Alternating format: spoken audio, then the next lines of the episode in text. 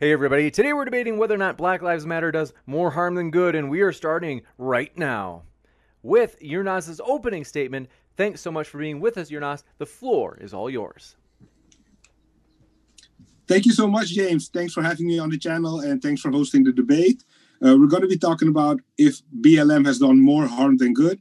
In my view, they have more have done more harm than good, and I'll tell you from my perspective as a political scientist. So, let's say I was someone who was convinced there was institutionalized racism.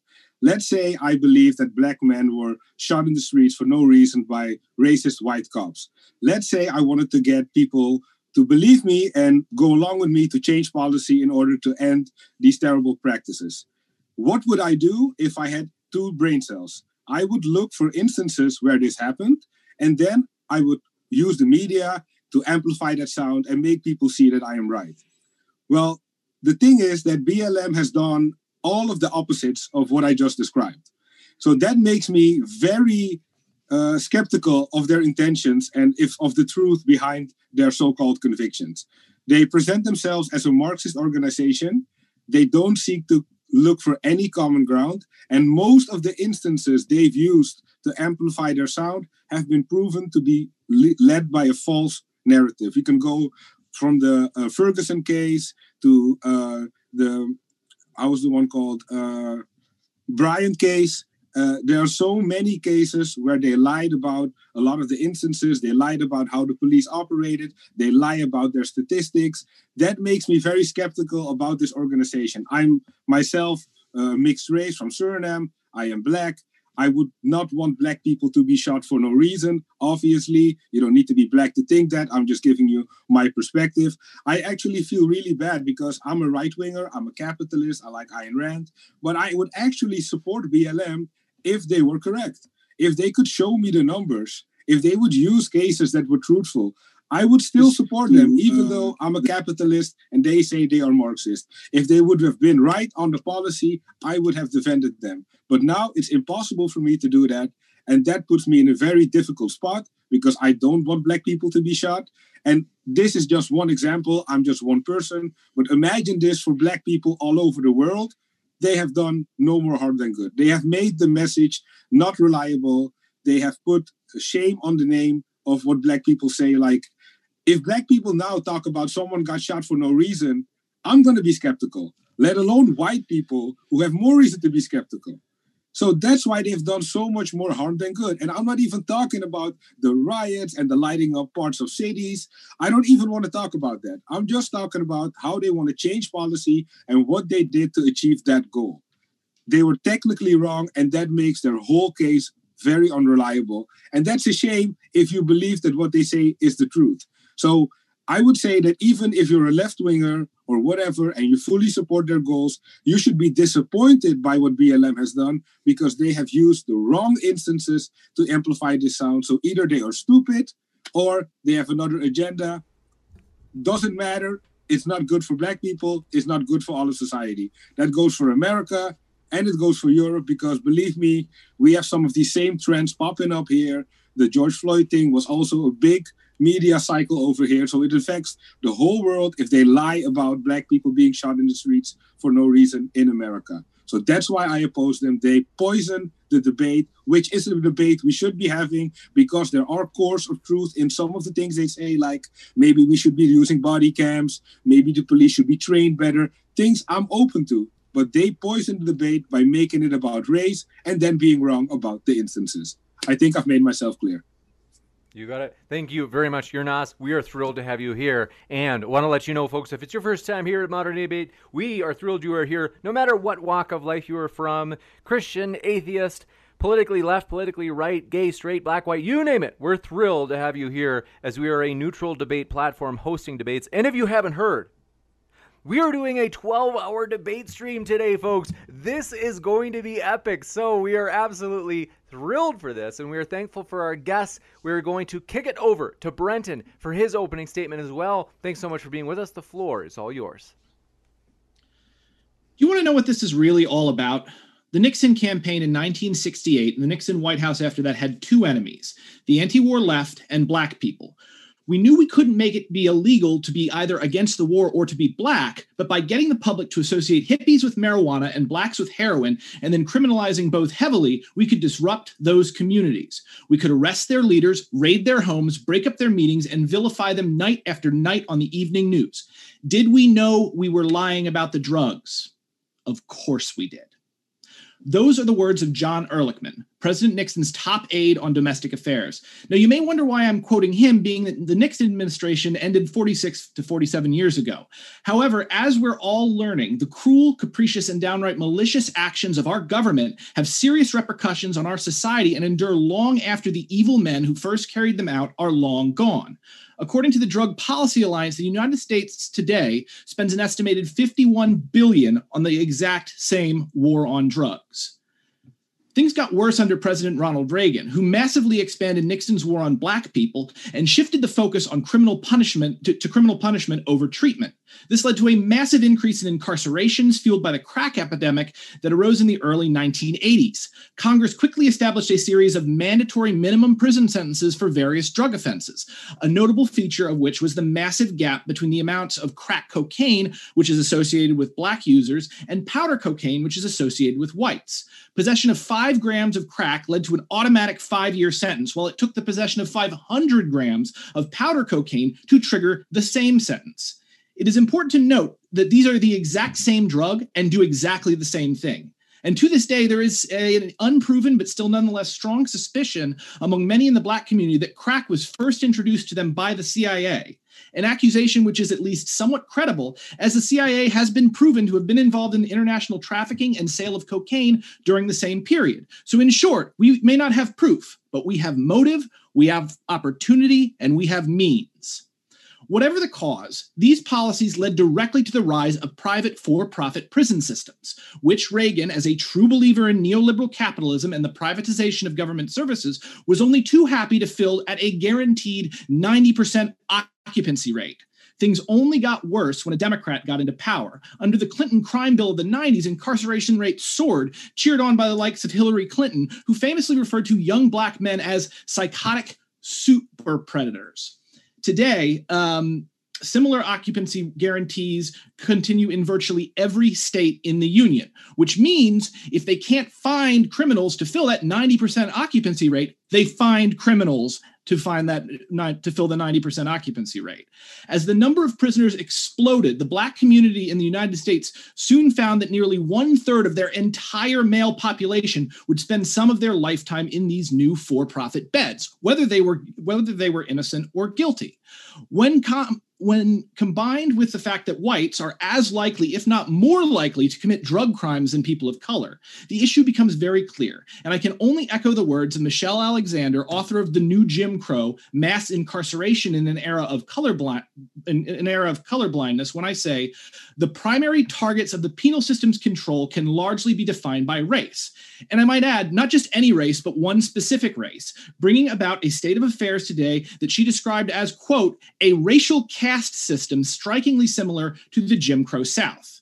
Americans, despite making up 4.4% of the world's population, have roughly 22% of the world's prisoners. That's more than were held in Stalin's gulags. And for all of our talk about China's creeping authoritarianism and lack of respect for human rights, we imprison our own people at nearly six times the rate of the People's Republic of China.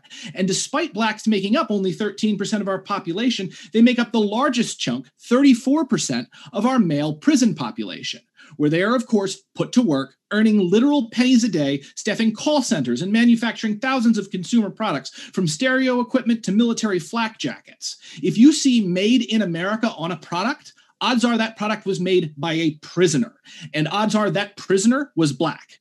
Now, you may say, but, but, but, Brent, they deserve it. They broke the law blacks commit the most crime. And if you have been affected, like so many have, uh, by literal neo Nazi propaganda based on a complete inability to read or understand statistics, you might quote to me some version of 1350. They're 13% of the population, but they commit 50% of the violent crime. And if you are particularly ignorant of the scientific consensus on this issue, you might even say that when blacks are killed by law enforcement, they are killed in proper proportion to the violent crime that they commit. But this is simply not the case. To, cr- to quote Nature Journal, the most cited and respected scientific journal in the Western world, quote, Black people fatally shot by police were twice as likely as white people to be unarmed. These findings align with many studies published since 2015, suggesting that racial biases do influence police shootings. And in a study conducted by economists at Texas A&M, evaluating 200 million 911 calls, white officers dispatched to black neighborhoods fired their guns five times as often as black officers dispatched for similar calls to these same neighborhoods. Now, you could say that this is not a race issue, that this is a class issue, because of course, when you control for poverty, poor whites and poor blacks commit violent crime at roughly the same rate, which is, of course, true. And there is a 350% increase in the likelihood of police killings in areas that suffer from high poverty. According to the Bureau of Justice and Statistics, poor urban blacks have rates of violence similar to poor urban whites. And there is no significant change in the crime rate when you move from rural to urban which is which of course makes sense. Poor people live in a pressure cooker, and when you put people in a pressure cooker, they are going to act out. You can be mad about that, and you can wag your finger and say that shouldn't be, but that's reality, and you need to deal with it. People who do not feel represented by the system that governs them feel no need to follow the laws or customs of that system, nor should they. What's in it for them? However, when controlling for poverty, class differences account for more than 100% of the difference between white and Latino police killing rates, meaning that after adjusting for socioeconomic differences, Latinos actually have a lower rate of police killing than whites. On the other hand, class differences account for only 28% of the differences between black and white police killing rates. So we objectively cannot chalk the increased police killing rates up to poverty alone, nor can we chalk them up to an increased crime rate because, again, these rates in their proper context are roughly equal. Oftentimes, when people don't think very deeply about race, they imagine that the race itself prompts the behavior, uh, which is to say, the state views people of color as inherently unruly because they are inherently unruly. But this is simply not the case.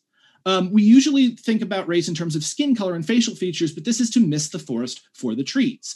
In her book, Towards a Political Philosophy of Race, Dr. Falguni Sheth of Emory University puts forth the idea that race, as we currently understand and practice it, is a construct of sovereign power, which is to say, those who are in charge in a given society are the ones who create race. Um, these are the people whose property the state is primarily interested in protecting. And protecting from who? Well, from you and me, and especially those populations that are perceived to be unruly. In the words of Cersei Lannister, anyone who isn't us. Now, you'll note that I've said perceived, and that's an important word, so, so pay attention. Populations that are perceived to be unruly by the, by the state are targeted by the state.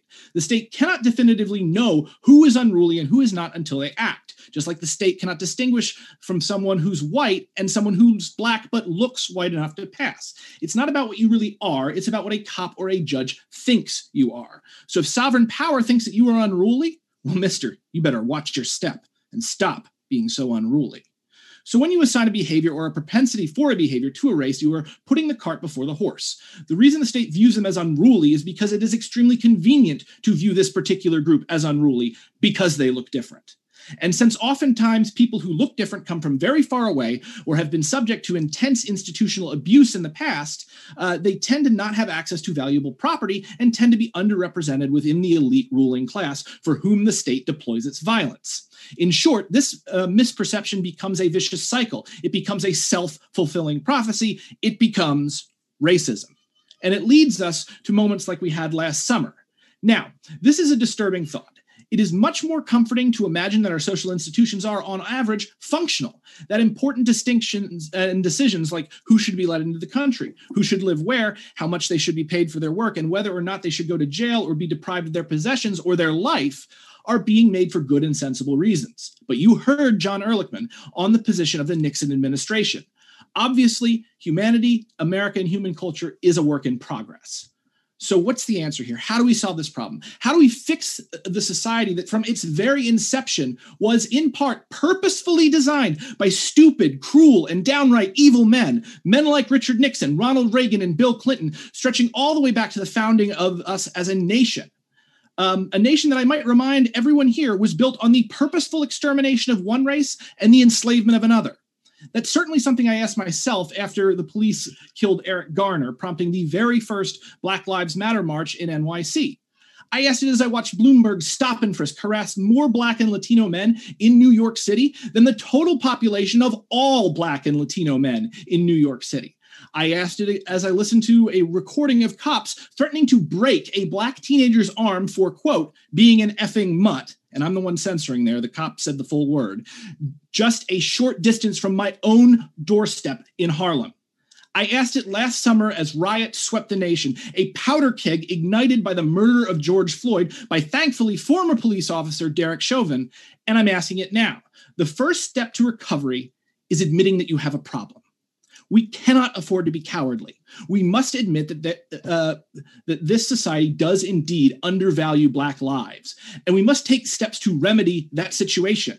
No justice, no peace can also be read as no justice, no peace. K N O W, as in when true justice is brought about, then and only then will peace reign.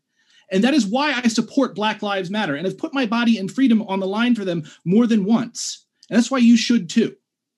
Thank you. Thank you very much, Brenton, for that opening statement. Folks, want to let you know we are absolutely pumped. This is a 12 hour stream, and tonight, oh baby, you don't want to miss it. T Jump and Nathan Thompson will be debating the shape of the earth. So, we're finally going to get our answer on that topic. And also, want to remind you that our guests for each debate are linked in the description. That includes both Brenton and Yernaz. Thank you so much, gentlemen, for being with us. And Oh, folks, if you're listening to the Modern Day Debate podcast, you can also find our links of our guests in the description box for that podcast episode as well. And so, gentlemen, thanks so much. The floor is all yours. Yeah, I, I want to respond, but a lot of it didn't really address BLM. So, like, I can pick out some things that might relate to BLM. But so so may, it didn't seem to address BLM directly, directly. because what I'm dealing yeah. with here is I'm dealing with a history that people are ignorant of. Um, the fact of the matter is is that BLM is just the latest in a number of movements that have been uh, created in the United States by the Black community and by people interested in protecting the Black community, um, to sp- specifically to respond to a malicious government targeting of black people okay. for the purposes of profit. Can so, I ask you one can mm-hmm. I ask you one question? Sure. Okay. Let's say I go along with you. I believe all the things you just said. Mm-hmm. Wouldn't it make sense that you would pick out cases that are really strong? Like cases that could really convert someone. That if someone was like, police are not killing black people. If you showed them this case, they'd be like, wow, the police just ran up and shot this black guy out of nowhere. Like you would pick that case, right? You wouldn't pick a case where there's no real evidence the, of racism. Well, ha- hang guy, on, hang on. But like, they do. Pick, what, what, the thing is, is that every one of the major cases is like that. A, a great example would be. Give me um, one. Okay, well, Freddie Gray, for instance. Freddie Gray was complete. Yeah, Freddie Gray was completely harmless. He was put into a freaking police um, paddy wagon and they did donuts in the parking lot, like until they severed his spine and he died as a direct result of his encounter with the police. Okay. So, Okay, mm-hmm. but first, I don't think there was evidence of racism. There was obviously evidence of police brutality, and I think the officers were punished, right? Like okay, I don't, I don't. No, the officers anyone... were not punished. They got off okay. scot free. Okay, and, and then and then you've remember. also got Eric Garner. Eric Garner okay, in New York. Better one. Um, once again, well, no, no, not better because you know his spine wasn't severed like no, Freddie Gray's. Freddie Gray's is not better, but yeah. yeah. But like Eric Garner in New York, which prompted the very first Black Lives Matter march, which I attended. Again, he was choked to death for selling cigarettes. No, th- this is a, a, wild exaggeration of how things went down. Dude, I've seen the you, video. No, no, no. Listen, video doesn't tell you everything, my man. This is Nothing what happened. tells you everything. So what, what's right, your we, version we of this? Okay. It, we might have to Can break it into three yeah. minute intervals if we if we don't have uh, a little yeah. bit more. Yeah, it's fine. I'll, I'll. Okay, so what happened with Eric Gardner is he did something illegal. Like we both agree, it probably shouldn't be illegal, but it is illegal what he did. The police came up to him. He resisted arrest, taking a big risk. He had like uh, he had a condition and the chokehold they put on him, they have put on hundreds of people, and this has never happened before. So you can still say it's police brutality. You can still make the case the police shouldn't use that chokehold.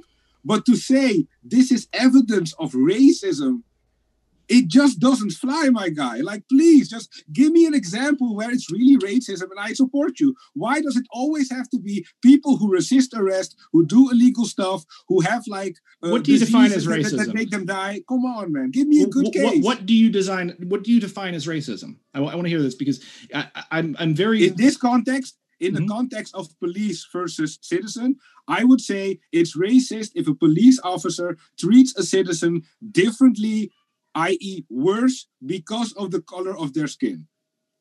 And you don't think that the police officers put him in a chokehold because he was black? He was black. They saw him no. as inherently more violent because we know that they do that because again i had in my opening statement they are five times more likely to deploy their guns in neighborhoods if it's a white officer. So statistically speaking objectively speaking they will treat black people worse than white people who commit the same crime. They do it judges do it. Um, but, but it, you say that yeah. has to do with their environment. You have to say it has to do with the area it's in so not their color well, it has to do with both the area. No, it has to do with both the area they're in and yeah. their color. And they're in that area a lot of time because of their color because first in the United States, Black people were here as a captive, um, enslaved workforce. Then, after they were freed by the Civil War, they were left without property, uh, without backing, and then they were uh, subjected to like decades and decades of Jim Crow abuse. And then they were su- subjected to, even after the passage of the Civil Rights Bill of 1968, continued implicit um, abuse, and then the then one third of their um, one third of their men were put in prison specifically at 90% guaranteed occupancy rates to exploit okay, their labor yet again. Yeah. Can we get back to can we get back to the Eric Garner case? Sure, but we the thing is is that we can't see Eric Gar- the Eric Garner case as a single isolated incident with no other factors l- leading up to it. The very fact that he was there selling loose cigarettes, breaking the law, you know the, the fact that he was there is because of these uh, past economic and political abuses by the state. He might have been a, a he might have well I, this would be worse than selling raw cigarettes. He might have been a Wall Street can I, Can I ask, another, can I ask another question? Yeah.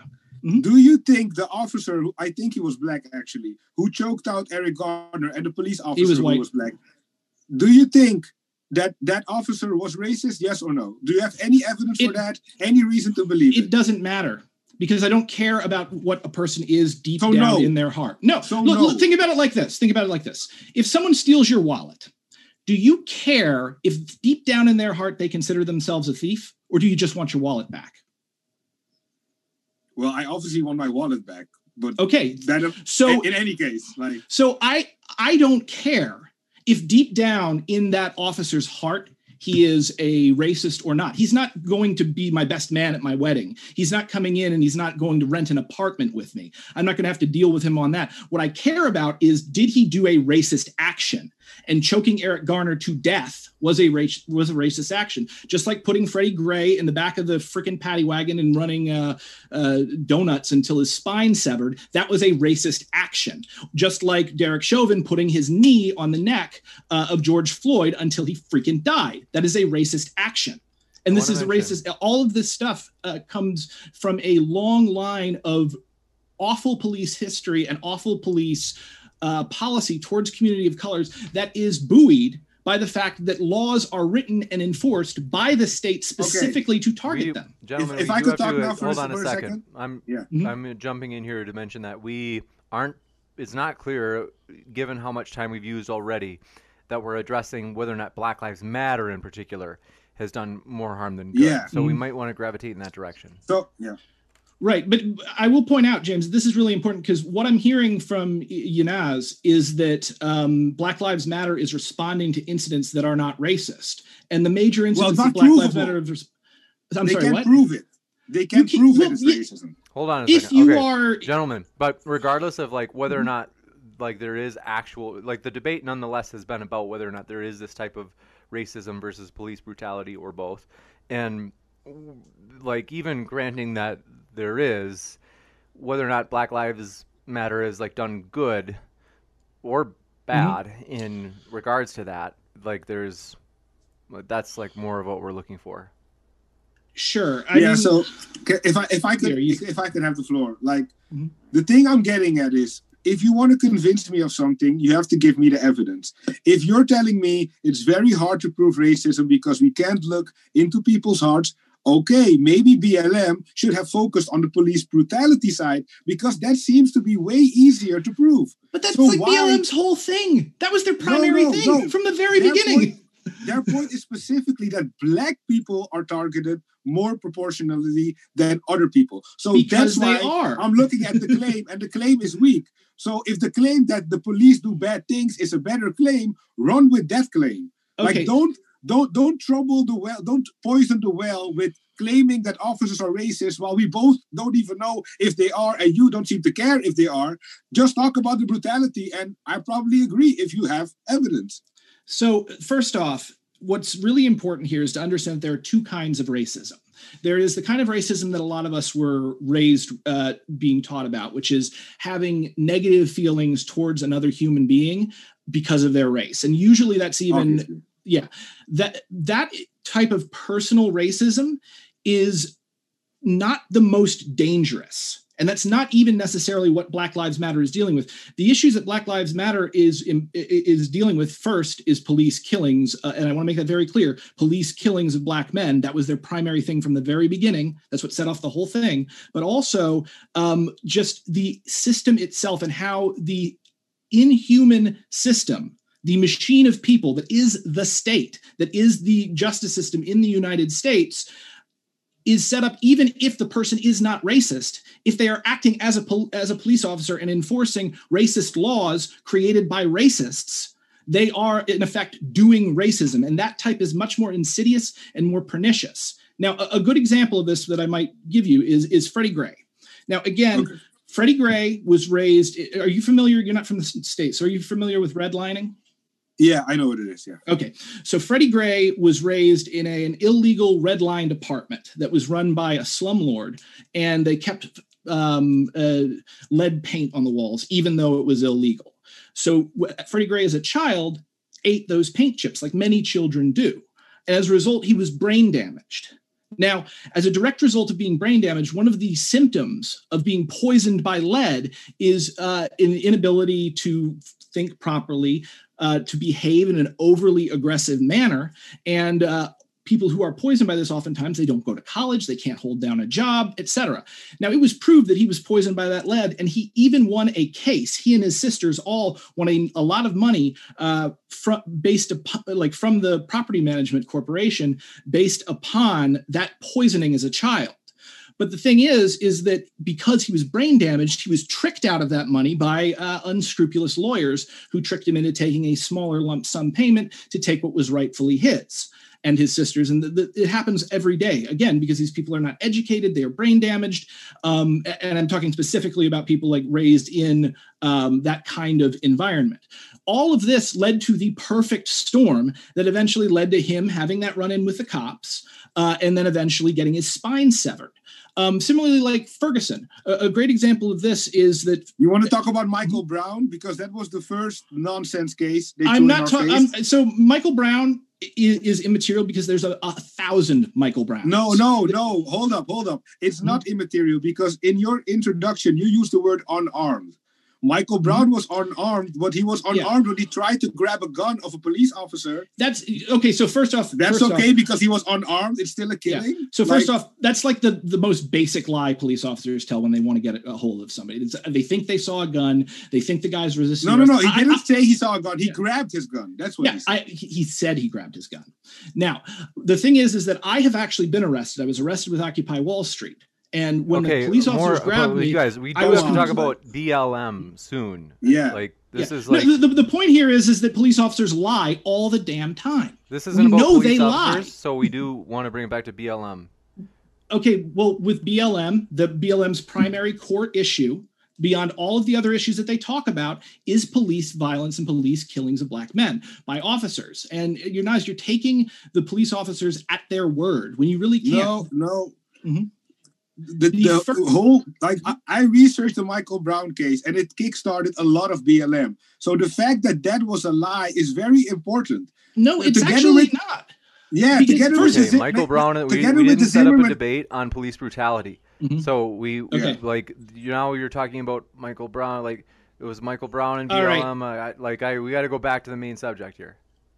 Okay, so Well, James, I just the want to main- rec- recognize here that his main point against BLM is that the ma- big cases that BLM has used, George Floyd, um, Freddie Gray, Michael Uh, Brown. Eric Garner, he's saying they're all lies, which is just not the case. Most of them. and so we ha- so okay, that's helpful. he's saying in most of them are The lies. context. So folks in the chat who are trying to make the connection, it wasn't clear to me as well, but I, I get what you're saying now. So your Naz, uh, your Naz Yeah. is saying that BLM has made things worse by, according to your Naz, by allegedly, basically uh, spreading misinformation. basing it So- on cases that are yeah. Okay, Which- gotcha. which is- Yeah, sorry so- guys. so that was again- my fault. Yeah.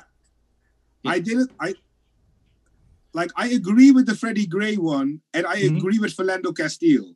Okay, And I have never seen any right winger say those two cases were great. I've but- seen Most of the other cases, from Michael Brown to Garner to the last one with the guy with the knife, there are so many lies surrounding it, and so much racism is being invented to make it amp- to amplify their sound. That makes me skeptical, and I don't know why someone who has good intentions, who really wants to do something about police brutality, would would like go along with all these lies just because you believe their core point.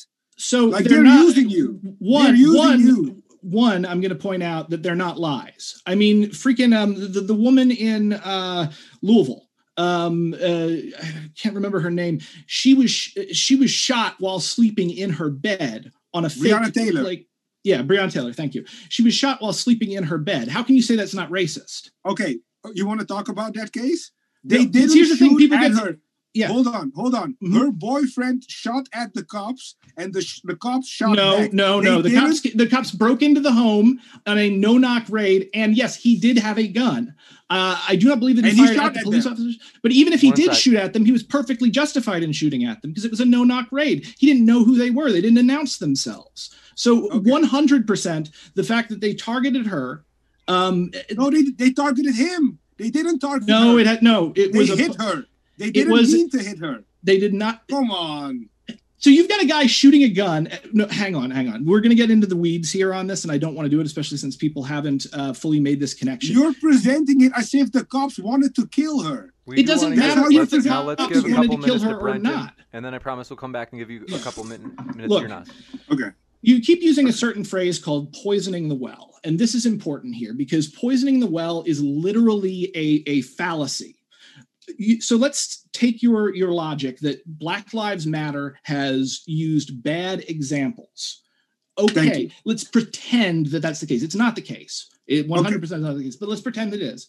Um, what you are doing here is even if Black Lives Matter has used bad examples that you don't think personally are good examples of racism, the fact of the matter is, is that statistically they are still right. And therefore, it is a fallacy to say this time they were wrong, and therefore what they talk about is not important. Every single example that Black Lives Matter uses could be a lie, and it, they would still be correct because we have the statistical evidence to prove it. You For cannot be an effective political I say about organization another minute. About if another you minute lie left. about Let's- key- hold on, you're key not. cases. Let's- well, we let's know that they're we know that they're an come right back to effective political organization, though. James, we, we know that they're an effective political organization. I have seen things go in the United States from people uh, equating like Black Lives Matter with the KKK to Black Lives Matter being one of the biggest and most powerful forces in American politics, to seeing uh, politicians taking the knee here in the United States, and that is specifically because Black Lives Matter has been incredibly effective at getting this out.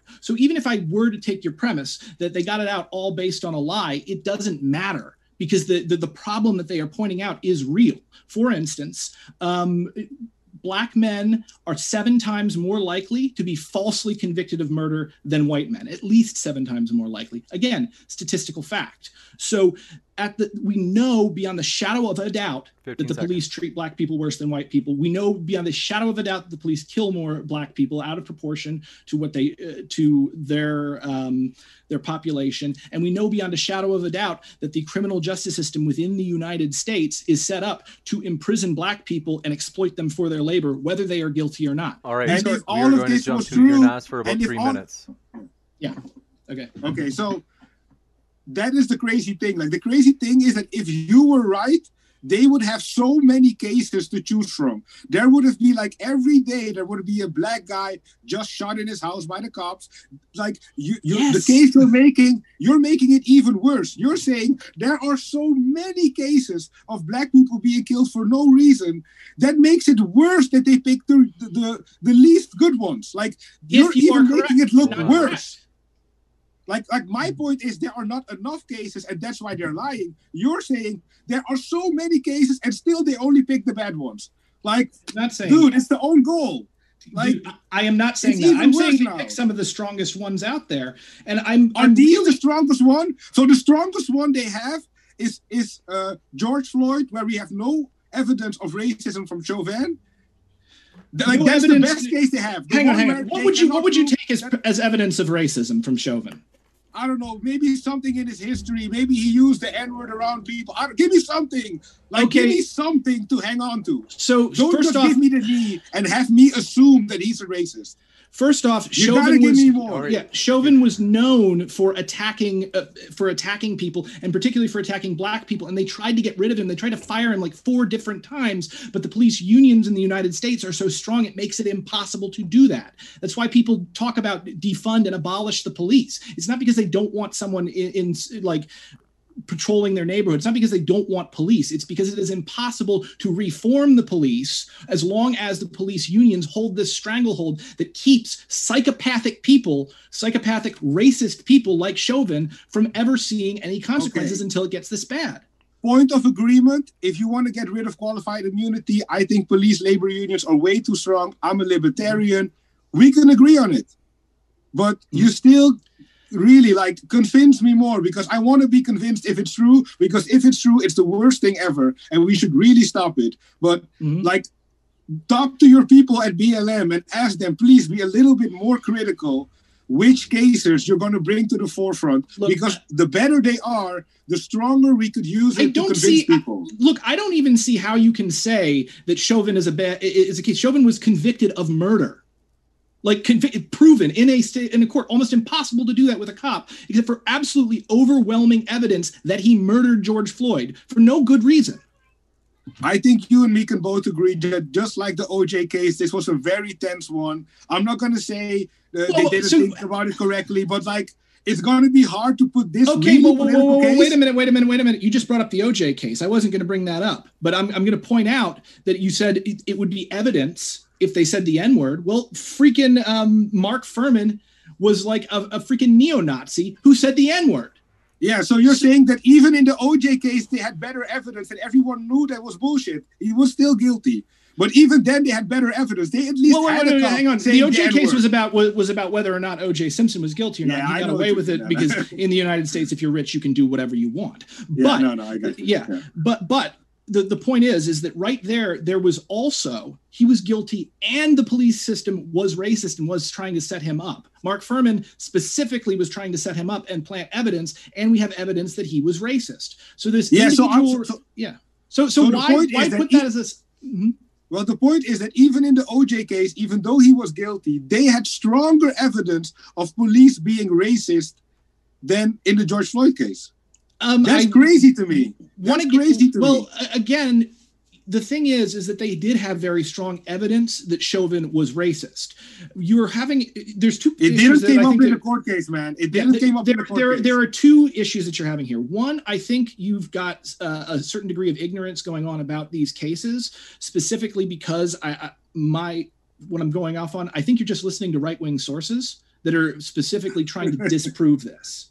Now, honestly, man, I, I, I watch too many too much Young Turk that than my health can handle. So oh god, I'm really into left wing stuff because I want to yeah. know how you guys talk. So oh, okay, but then if you were really into left wing stuff, how did you not know about Freddie Gray? No, I knew about Freddie Gray, and I never argued the Freddie Gray case. I never mm-hmm. said the cops handled correctly in that case. I'm not saying there is no police brutality. I'm not saying there are not cases that BLM could use to amplify their sound that are way better than the George Floyd and the Gardner case. Okay, that's so my the, basic point of criticism. So, so I don't think they use the right cases. So essentially, you, are saying that if I'm right here, you're saying, but we already have objective evidence that um, the systemic murder and the systemic uh, imprisonment of black men by bad actors within the United States government is happening. We know that that's happening, right? So your your your quibble here is you don't like the cases that have specifically been elevated and dealt with by BLM. But here's the other thing: BLM isn't the only force that is elevating those cases. The media is what elevates those cases. There are so true. if if we look at D- Eric mm. Garner, for instance, um, you know that was elevated, and BLM took that on and kind of rose out of that because we had it on we had on video a guy who was nonviolent being choked to death. We saw a freaking snuff film on on video recorded. We saw everything. He um, didn't intend to choke him, right? It, it they come on lie about that all the time. You've got to understand that. When I was absolutely ragdoll at, at Occupy Wall Street, being held by the, the, freaking cops, I was kneed in the spine. I was thrown into a motorcycle, and the guy who was going BLM. after me was yelling, "Stop yeah. resisting! Stop resisting! Yeah. Stop resisting!" Cops lie.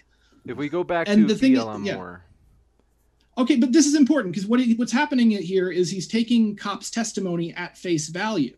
When the, when the, when the fact is is that they are no more I'd say they are less likely to be honest than the average person, particularly in cases where they have been violent. I think people. Are, I, I just don't really wanting, see. People are more wanting an explanation from either or both of you on how this ties back to BLM itself Okay, so BLM, how this ties back to BLM, the organization, and, and, maybe we should get off of this point and move on to another one. Um, but like BLM, the organization, is a like they take cases that have already caught fire and they bring them to the forefront. Now, there's important stuff. For instance, with regard to the Ferguson case, it's there's there's a very good reason even though they didn't 100% have a choice in what the, that was going to be about with regard to um, uh, you know, there's so many of these i get their names all confused. Michael brown. Um, the ferguson police were found by the trump's own justice department to be using dogs like police dogs exclusively to intimidate and terrify only black people only black people. No, no possible white people were t- were threatened with a dog. And this goes back to the fact that the Ferguson Police Department was founded as a slave catching organization, and after the Civil War, moved from slave catching to um, uh, to, to general policing. This is actually how every single police precinct in the South, with maybe one or two exceptions, was founded. They were all founded as explicitly racist organizations. And one of the tactics that were used by slave patrols was to go after slaves with dogs because they were so terrifying. And so the fact of the matter is, is that if you've got a police department that the only thing that they're doing is targeting black people with dogs, you have proof that that police department is racist beyond beyond the shadow of a doubt whether the individual officers are or not um, so how does this tie into BLM? I think Michael Brown was a really good example. And the fact of the matter is, is even if you even if there are issues in that case, and you don't believe that, and you believe that that shooting and killing of him was justified, the fact that they focused on him, which gave national focus to Ferguson, which then led the Trump administration, the Trump administration, to investigate them and find this link that proves beyond the shadow of a doubt that they are racist. That shows me that BLM is doing a really good job of getting this stuff out into the public consciousness in a way that it simply simply couldn't before. Because you know, I okay. I didn't know about that stuff. So, okay, if I could respond. Earlier on, you talked about the media. I fully agree. The media played a major role in this, but that's why if BLM is sort of a gatekeeper, or sort of like a checking organization, then they should look at what the media puts out and then judge if the media was right or wrong. And if they were a better organization, they would have said, you know what? The Michael Brown case, not really great because it seems like all the evidence points to him attacking the cop. So yeah, he was unarmed, but we don't want to lie to the people. Let's pick a case where the guy was really unarmed and there's no evidence of him trying to steal the gun. I think we could convince way more people when we say that. So the, right thing is, is it doesn't matter. Yeah, th- this is the you're thing. You're right though. about the media, mm-hmm. but okay, BLM but, but, should still be a better organization if they want to be trustworthy. And if you could see the national polls in the US, the support for BLM is going down. It's well, yes, but also that's because of the riots yeah. over the past summer. But also, definitely. Yeah. We yeah. haven't even come to the riots, but well, yeah, th- this is the right. thing though, because you're misunderstanding. Like, have you ever been in a street protest? Um, I've seen them. I don't. Okay, yeah. So you haven't been in one. Okay, this is important. So this is really key. You are acting like the riots that occurred were commanded by BLM that every street protest was Black Lives Matter and that Black Lives Matter had control and marching orders over these people who were in the streets who then rioted. That's not the case. Riots are like, like an almost like a natural disaster. It's like a hurricane. It come you know people don't get together and say, "Hey, we're going to riot." Like sometimes they'll they'll get together and they'll try to start a riot, which is by the way illegal. Um, but the fact that a riot actually happens is not something that any one person or okay. any group can can control. If, it if, just happens. If I, if I would take your word that BLM had no intention of there being riots in black neighborhoods and setting people's houses on fire and their stores, okay, you know what could have happened? There could have been like one riot with Antifa stirring shit up. And then the second that happened, BLM could have said, you know what? We have nothing to do with this. We care about the police brutality. Anyone who lights something on fire, don't ever use our name. Like they could have denounced so, it. They could have said, arrest Antifa. Like if they were an honest organization that hated riots and didn't want to ruin black people's property, they could have said, Antifa, get the hell out. You are a bunch of racists if you light our houses on fire. They could have. So I will, card, I will quote didn't. Martin Luther King here. A riot is the, the cry quote, of the unheard. I know the quote. Martin yeah. Luther King was maybe right then, but he ain't right now. And he maybe he wouldn't have said it now. Uh, okay. The riots of the wow. unheard, the language of the unheard stuff, right? Yeah. I know it. Yeah, like yeah. So oh, basically, you're saying riots are good, right? No, yeah. Riot. I'm saying riots are. Riots exist when you take a population like that and you put them in a pressure cooker. You're going to get riots. It's just going no, to happen. Man, you know, you know what? Yeah. You know what? As as I have seen from the beginning of this debate, you are very deterministic. Like you don't seem to believe in free will. Like you keep saying stuff like, when people are poor, they're going to commit crimes. When people no. feel this, they're going to riot. Like stuff happens if you put this and this together. No, people make decisions. People for, make choices. For, people for record, for the people record, weigh what they want to do. Like people make choices. Come on, dude. Yeah. For the record, I'm the furthest thing from a determinist. Um, in fact, I've been Good wanting to, to, argue against determinism on this uh, on this very platform, to tell you the truth. But okay. my my point is is that of all of the choices that people could make, systems will incentivize certain choices by uh, either in, in, on purpose or by accident as externalities. When you take a population and you imprison, say, one third of the men in that population, um, what's going to happen is is there is going to be an effect from that. That you have incentivized a certain number of choices for those men when they come out. So for instance you say you're 17 like the guy in my neighborhood who got stop and frisked you've been harassed by the police your entire life. They they corner you in the alleyway. They make fun of your dad for just being a traffic cop not being a real cop. And they tell you that you're they're going to break your arm for being an effing mutt and then maybe later on they, they catch you with some pot and they send you to prison. And then bam, suddenly you're in prison, which means you're a convicted felon, which means you probably can't get a normal job.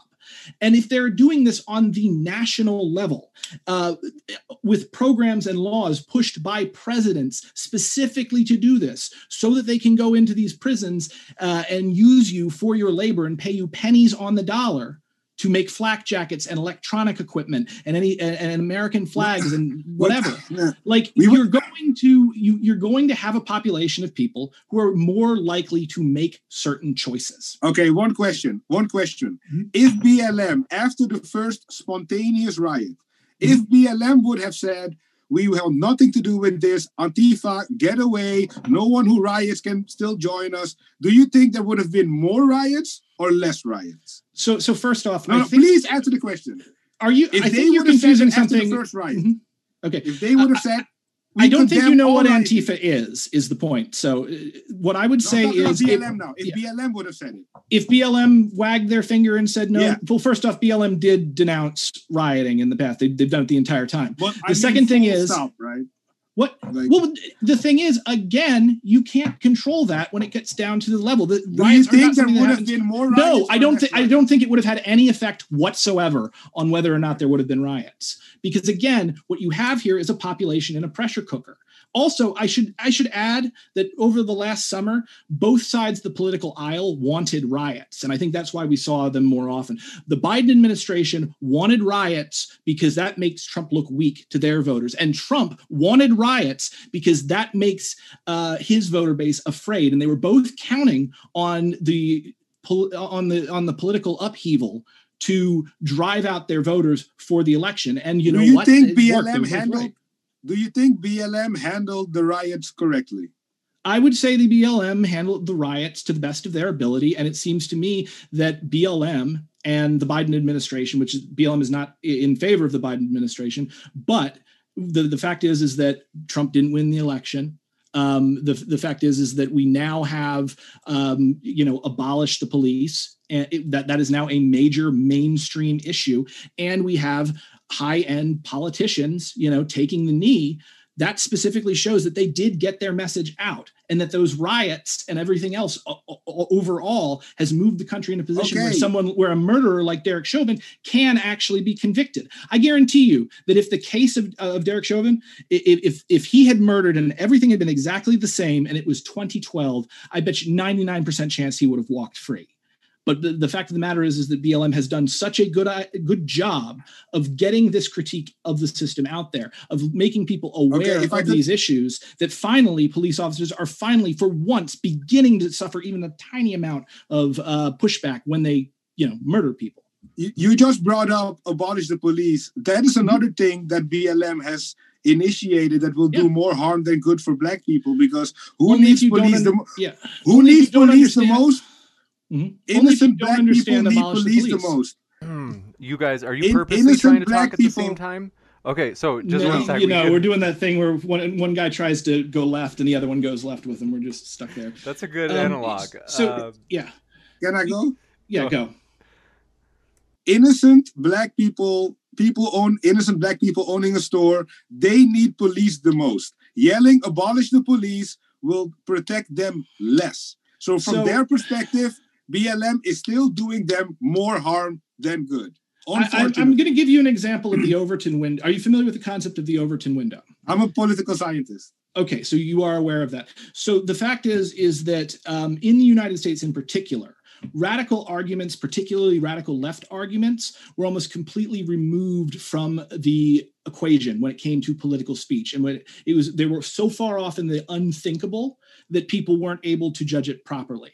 And I'll give you a perfect example: is Malcolm X versus Martin Luther King. I am going to contend that if Malcolm X had not existed and had not made that radical argument um, that he made, Martin Luther King would have been treated as though he was Malcolm X, and that he wouldn't. The, the, the fact is, is that you need that radical argument. You need that that that fence post to throw out there to start the conversation and pull the Overton window in the general direction. We- abolish the police. Let's get this straight. Abolish the police is not going to abolish the police.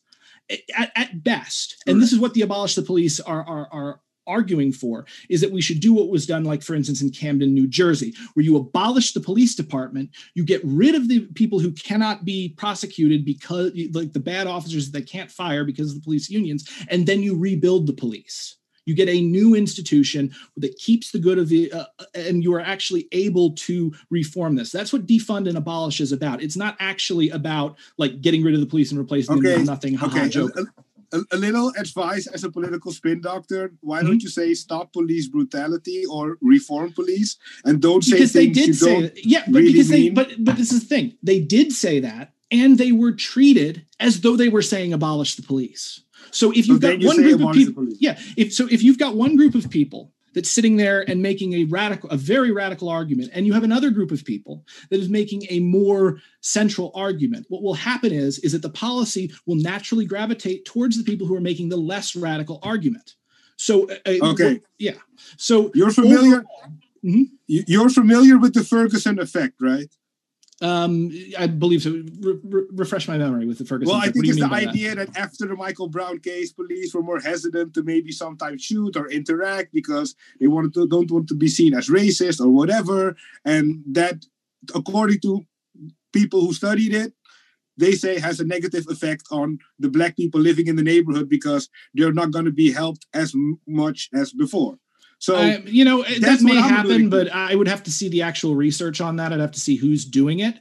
Um, and like, so if you can send me a study about that, I'll, I'll take a look at it. But uh, again, I think it's probably for the best that police officers back off a little bit because they have one our police system is incredibly militarized at this point um, they're and they are treating because they're you know armed with military grade weapons and they're given like you know freaking tanks and stuff to to patrol the streets what's ha- what happens is is that that is setting a very um, occupying force uh, Okay, feeling between listen- them and the man. community Listen, So- I would be yeah. like, I'm totally with you if like this would stop uh, crazy police officers from doing crazy stuff. Like, I Mhm. would agree with you. But if you look at the Ma'Khia Bryant case, where the Mhm. officer acted perfectly and saved a black girl's life, he was Mm-hmm. still being targeted as if like he killed a black girl. So like I hope you're right that it would have the effect that only the crazy cops don't won't do crazy stuff anymore. But I'm afraid it will have the effect that good cops won't even do good things because they're still going to be branded a killer because the people the person they shot happened to be black, even though the person they saved is also black. yeah Like, do you see where I'm getting at? so Like, I, I can see people I, I understand this worry of yours yeah, but I think that the problem of police uh, imprisoning and murdering black men is so bad at this point that even if you, you do have the double effect where Yeah. good cops are reluctant to act overall you're going to have more of a push towards reform to deal with these bad cops and overall you're going to see that the com- the, the communities which are now over policed are going once they get that boot off their throat they, they they are going to move in a more positive direction even if there are some externalities sometimes where a good cop should have acted but didn't okay. I, got I Um, got another I think question. I- yeah sure Yeah, I, I got another question for you. Do you think that if you're a good guy in the US, Mhm. and let's say you're white and you're a good guy and you want to be a cop, right? Do Mhm. you think that what happened in the last year and like the response to the Ma'Khia Bryant case, do you think someone like that is more or less likely to join the police force if he knows that even if I shoot a black person holding a knife trying to kill another black person, I still might get death threats, get fired, get sued. Like it's not attractive. Like you're gonna get even worse cops, I'm afraid. Like so you're gonna lose the Mhm. good guys because they're like, it's not worth it to me. Even if I save a black life, I'm still gonna be like some like cop with killer with a badge, right? So that's what BLM should be working towards, like not having that image so it's more attractive to be a cop if you're not a psycho because So, so, so hang that. on. You you think BLM should be doing public relations for the police? BLM should should should take uh, notice of the Ma'Khia Bryant case and say Mhm. unequivocally, this is good that this happened. If you have a knife and you're trying to kill someone, it's good that the cops shoot you. Also, if you're black, if they Mhm. would have said that, you take a lot of tension out of the air. But if you use Ma'Khia Bryant as another slain uh, black innocent queen, yeah, come on, you're losing me. You're losing a lot of white people. They're just gonna think you're a bunch of Marxists. That doesn't help either. We haven't even gone into that one. But Yeah. like, it's just bad marketing, man. Like, I mean, what, like what, I, I'm going to point out is, it, it- but the thing is, is that we can objectively look at what's happened with these um, issues and with the discourse over recent years. Um, and if if this is your idea of bad marketing, like BLM is winning. They've been winning really big. Trump again. Trump was not reelected. Chauvin was convicted. We have uh, abolished the police out there. We we have all of these issues. So clearly, they are doing a really good job. Like they could they be doing a better job? Yeah, probably. Anybody could be doing a better job at any point in time. But it seems to me that like if, once if like the if very fact that we're having this well- debate right now is evidence of what a good job they are doing. listen, man, Mhm. almost everybody is against police brutality. If BLM would have played their cards right, they would have been at like 85% approval, 90%. Like they're not near those numbers. So we could say that they were successful in their efforts, but So al- almost think- everyone, no, Uh, no, I'm sorry, not almost everyone. I would say about 25% of the co- of the country is explicitly for police brutality, and I will say that as Trump voters are for police brutality. They don't say it in those terms because okay. when you say someone's like, "Do you like police brutality?" Brutality is an inherently a bad thing, so you've got that there. But when you have uh, people voting for somebody like Trump, when you've got Trump having this huge support from all of the police unions, um, and people celebrating the police and putting up those um, uh, thin blue line flags, those people are saying, "I am for police brutality. I want the police Okay. to go in Okay, and no, do no, what listen. got." Yeah. Listen, I'm, I'm, Wait I'm from the sec. right side you of the guys. I, I, I am just Mhm. because I do know that people are going to want to talk about even though this is interesting, like the the blue line, uh, it's like Mhm. a controversial, juicy, and related thing, but nonetheless, I think people are like, Well, it's a direct response to, to to Black Lives Matter. Like those those flags were not being sold until after the first Black Lives Matter march. sure, and, Like- and maybe And- and- maybe hold on one sec, one sec, just so we can get on the they like. I'm not taking any stances. Like theoretically, maybe the the blue line stuff is like a terrible, evil organization, but it, but that's a different question from whether or not BLM is doing more harm than good. So just the Right. it is juicy to hear about the riots. What are your, the alleged riots? I, I mean, Brenton, I don't know if you would Yeah. say that. Well, no, no. I mean, there there riots. were there were riots. Ri- uh, there were riots. Riots are when lightning hits the right spot. Um, and like you will see, uh, what's very interesting to me about the riots. I watched the coverage of the riots over the summer. Which uh, and then I also remember the coverage of Occupy Wall Street, um, and I was even like arguing with Destiny about this. That the riot, like he was like, well, if they were just doing what Occupy Wall Street had done, I remember when we were accused of being violent rioters in just the same way the media hit the same kind of spin on what occupy was doing which was almost entirely peaceful to the, the they they've got the the the pedal of disapproval all the way on the floor right now when it comes to riots. They had it all the way to the floor at Occupy Wall Street, and they've got it all the way to the floor um, with BLM over the over the past summer. And, and the thing is, is that the, over the past summer it was much, much more violent, more property destruction. People got hit, people got killed. Nobody got killed at Occupy. Um, but the the fact is, is that again, this is my point. If Mal- if Malcolm X had not existed, Martin Luther King would have been treated exactly as though he were Malcolm X. And you can even see this. There's an old political cartoon um, from the, from the period where Martin Luther King is standing there saying, like, "Oh, uh, we plan to have another peaceful um, demonstration tomorrow," and behind him, the political cartoonist had drawn everything burnt down from a riot because the the response is exactly the same from the right, regardless of what actually happened. And so I think that's really, really important to note. And again, I think about 25% of this pop uh, of the United States population is for um, police having the ability to act with impunity when it comes to enforcing the law or what they see as the law. I think there's a lot of bootlickers out there. Yeah, like like the thing about the riots is like there's a big difference between lighting up a police station because your point is the cops that work here are racist. Like that connects to way more people than we're stealing sneakers now. Yeah. So in terms of how you present yourself, that's like almost the worst thing you could do. If they only Yeah, but- took but out cop cars, Mhm. like people wouldn't say it's great, but people would be like, well, they did take out the police. The one organization they said was bad. They didn't like take our stuff.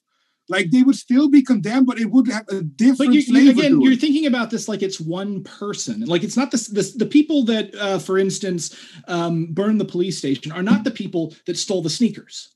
The, the, the- there's there's thousands and No, but- thousands but of like, if we're talking about- organizations involved in If we're talking about BLM, if we're talking about BLM, I'm talking about their response and how they incentivized and cultivated those riots and kind of said, you know what, Martin Luther King, language of the unheard. Like they were basically saying, yeah, what are you gonna do? And you're basically saying, yeah, what are you gonna do? You know, people feel Well, I'm- bad, they yeah. feel oppressed, riots happen. So it's not I'm not like saying what are you going to do. I, there- I know exactly what you're going to do about that. You're going to change the policies towards these communities. You know, again, what you need to do, and I said this before: no justice, no peace. K N O W.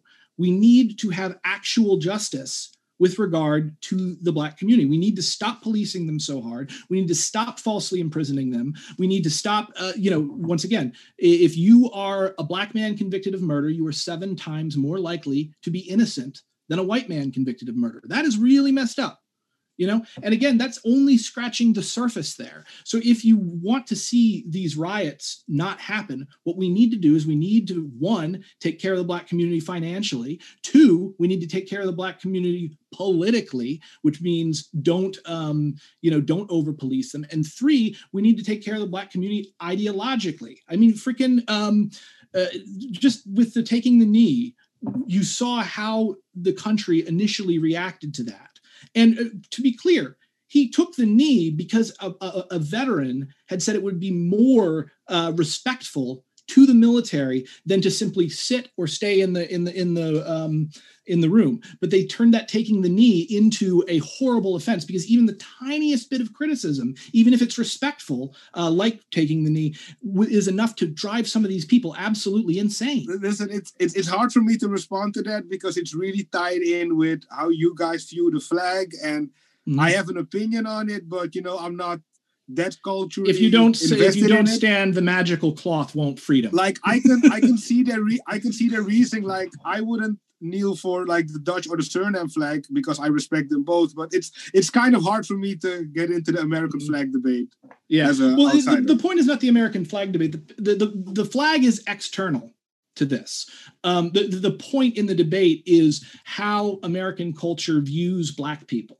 And it seems like, and, not just Americans in general, but also American institutions. The prison in, cops view Black people as a threat to life and limb particularly black males. I mean, that's borne out by the data. Um, the American institutions view black people either as the political enemies of powerful politicians like Richard Nixon, again, Ehrlichman admitted that, or uh, the other way that they view them as, as a potential resource to fill that 90% guaranteed um, uh, you know, filled beds within uh, these private prisons that operate for profit. So, what you've got here is you've got the institutions viewing Black people as dangerous and as an important resource. And then that leads to where we've got, you know, 22% of the world's prisoners with 4% of the world's population. Um, so, you know, this is really, really important for people to understand that all of these issues are interconnected. Um, and and this is, and part of the reason why we are just now becoming aware of it is because Black Lives Matter has been so successful. Okay, let me just let me just say this. So a lot of the things you address, like for-profit prisons and I don't know, have people have a good lawyer when you know they're arrested for having a bag of weed and all that stuff. Like we can talk, man. Like mm-hmm. I'm not a lefty, but I don't want people being imprisoned if all they did was smoke weed. Like yeah, I, I don't see the reasoning behind that. So so like I really think you can gain a lot of common ground with libertarians and not all, but definitely some Republicans. And I would just advise you, I think it's you can do that better by for instance, acknowledging when a good cop saves a black life and saying, this is a good case. Don't attack this cop. This is what we want to see from police officers when they come into our neighborhoods. And on the other side, when there's a case that doesn't is up to, is not up to the standard, just say, you know what, we're going to pick one where we're like hundred percent sure it's a bullseye because we don't want to poison the debate anymore. Like mm-hmm. maybe it's too idealistic, but like that's how I view it as a black guy in Europe, just as a political yeah. scientist being on the right side but still not wanting the police to have like immunity to kill people. Like why would i? I don't like the state particularly. Like i'm not an anarchist but i'm you know Ayn mm-hmm. Rand uh, uh, minarchist uh, if you could say. So yeah.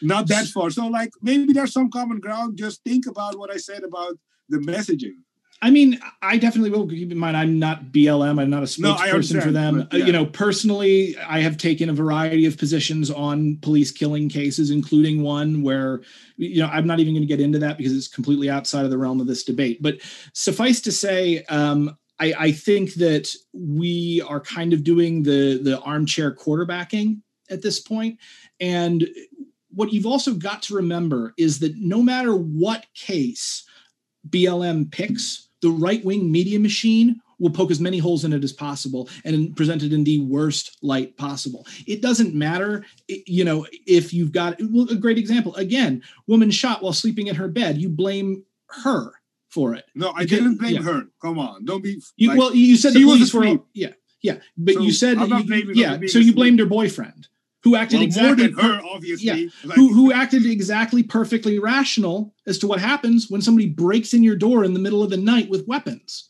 like, and you don't know who they are. Because again, listen, the police did not announce themselves. It was a no-knock raid. He didn't know they were police. Could have been anyone, and he was also listen, asleep at the time. I just want to say that on the right side, there are also a lot of people who are still critical. So, if hmm. you would present me with a case where I could consider the racism or the brutality to be so evident, even if the right would go along with it, I would tell right wingers, don't go along with this one because this one is correct. Like Philando Castile, Like mm-hmm. I never went against Fernando Castillo. Like everyone, like from Ben Shapiro, like everyone says Fernando Castillo is terrible. So like, if your case is really convincing, you can get the biggest people on the right to agree with you. Arbery, you know, I'm going to dis- agrees with you too. So I, am I'm, I'm going to disagree with that because again, these people are their positions are mostly ad hoc. You know, Ben Shapiro may pick a, an occasional case, but he is not a good faith actor. Um, I would, in fact, I'd say just about every pundit, right or left, even is not a good faith actor. Good, even if we are convinced he's not a good faith actor, you cannot deny that he has influence. And if mm-hmm. Ben Shapiro is willing to go on the Arbery case and, and the Freddie Gray case, I think, and the Castillo mm-hmm. case, and say, you know what, those three are really bad. Like mm-hmm. that's a profit for BLM. Like BLM needs sure. to gain ground in the culture but all, but also what I'm going to point out is you've got somebody you're essentially saying that BLM needs to tailor their message to speak to the most reactionary people out there, to the absolute worst racists of the worst, like Ben no, Shapiro. No. I'm saying like, this. I'm mm-hmm. saying if there is an abundance of cases, as you claimed, mm-hmm. of black men being killed for no reason, you should definitely be able to select like five a year that Only, are so strong even Ben Shapiro and Candace Owens are like, yeah. But even then, even it. if you this is it. So even if you did that, e- yeah. even if you did this this thing exactly the way that you say, first exactly. off, there's yeah. going to be people who are going to lie about it and try to take it down in just the same way and cast as much doubt on it as possible. I agree. Good example. Um, so it will give you the impression that they're picking people that aren't good simply because the right wing media machine has done its work and to try to convince everybody that but, you know. But the good people on the right will not be able to withstand the pressure if the evidence is so clear, and they would say, you know what, guys, let's just attack you know, them when I, you have a bad case again. I think you think people are more rational than they actually are, especially Perhaps. people on the right. And, and I, I, will point to the fact that you know Trump, uh, you know. he is objectively a mass murderer in that he allowed COVID to kill hundreds of thousands of people oh, that man. didn't otherwise. Let's not die. get into that. Yeah, but but but but but even with that, even with crashing the economy and even with COVID, he had a higher percentage of Republicans voting for him this time around than the last time. The, the fact is, Can there a lot of people simply BLM? think. yeah. yeah. Yeah. So uh, now there is something that you brought up that I wanted to kind of talk about here. Um, and this is that you brought up that BLM is a Marxist organization. Now, can you yeah. please elaborate? Because I, I know that there are Marxists involved with BLM because Marxists are political. They're involved in the left, you know, in the same way that anarchists are and everybody else. Um, and, you know, just all the way down to like regular old liberals and progressives. So, what is your beef, one, if BLM is a Marxist organization? I mean, I know yeah. objectivists aren't fond of Marxists, but yeah. like, what is so, so, so first let's off, go into that a little bit more. Yeah. So, so first off, obviously, you're free to be a Marxist, and we can still agree on police brutality. Mm-hmm. And I'm not a Marxist tell, for the record. Yeah, yeah. You can. You're also free to tell people you're a Marxist and still want them to support your police anti-police brutality thing. But I think at least two leading figures of BLM have admitted to being trained Marxist or like. Yeah. So was Rosa Parks. Uh, Patrisse Cullors, uh, I think, is one of them. So. Yeah. But uh, again, combined, Rosa Rosa yeah. Parks was a trained Marxist. Okay, and, but as yeah. I yeah, as I said, if the case is correct, the case is correct. So I, I agree with you. If the Marxists were right on every case, I would still agree with them on this point. Okay, but good. I do not think it helps your case if you have shaky cases and you have the black fist and you allude to Marxism and you talk about taking away people's property, and then there are riots where people's property is being lit up, it doesn't really help with the messaging that you're a peaceful organization, yeah. right? You get me? So, so, the first thing that you need to understand is that um, you know the communist CPUSA and a number of other communist parties they have long time because of what Marxists are interested in, you know, um, which is protecting the most mo- vulnerable people in society and raising them up. Uh, like Marxism has been tied in with like black liberation for a really, really long yeah. time. Individual people who are Marxists in BLM, fine, even if they're leaders, it doesn't make BLM a Marxist organization. Yeah. Mm-hmm. So I think it's unfair to characterize the organization like like that. Now, there'll be some things like in one BLM website, somebody once um, said something like along the fact that they said that they wanted to abolish the traditional family. Now, yeah. this is not good messaging, in my opinion. But th- this, again, just like the problem with when people hear um, like uh, abolish the police they don't actually realize what it is. They just hear the slogan and go with what's in their head as opposed to what it actually is politically. Um, similar things happen with like phrases like abolish the family. Uh, the fact is is that the nuclear family in the 1950s was a product of the nuclear age hence nuclear that's why they compared it to an atom because it was the freaking 50s and everybody was up about the atom bomb. That is not the traditional family that humans have lived in. Um, so when BLM has on their website that they want to um, oppose the traditional family, it specifically says that they want to go back to more extended families and clan-based families. And the thing is, is that that is actually the more conservative position because that's how humans have tended to live for the longest time. But these reactionaries just simply see that and they flip out and they think that these people are secret communists. Like red baiting is, is huge in the right, and they will tar and feather any individual they can get a hold of and call them a Marxist, whether it's freaking Obama or um, Bernie Sanders. Like it doesn't matter. Well, they, they always say they're a Marxist. Okay, but like like this claim about saying that people are communists falsely and then mentioning Bernie Sanders as an example. Bernie Sanders is not a communist. no, but like, come on, like you cannot Bernie, say no, no. Here, so here, far removed. No, here's what Bernie Sanders is. Politically, Bernie Sanders is a sock dem. He's a social democrat. He's not even a socialist. But he's also smart enough as a politician to know that no matter what he says, if he says, I'm not a socialist, the people on the right will say, Yes, you are. You're lying. So all he did was he very brilliantly got ahead of it and told everybody he was a socialist and a democratic socialist and it's a new thing. And he pulled the discussion to the left. Now, I think that's a really good thing because I think American politics are way, way too far to the right overall.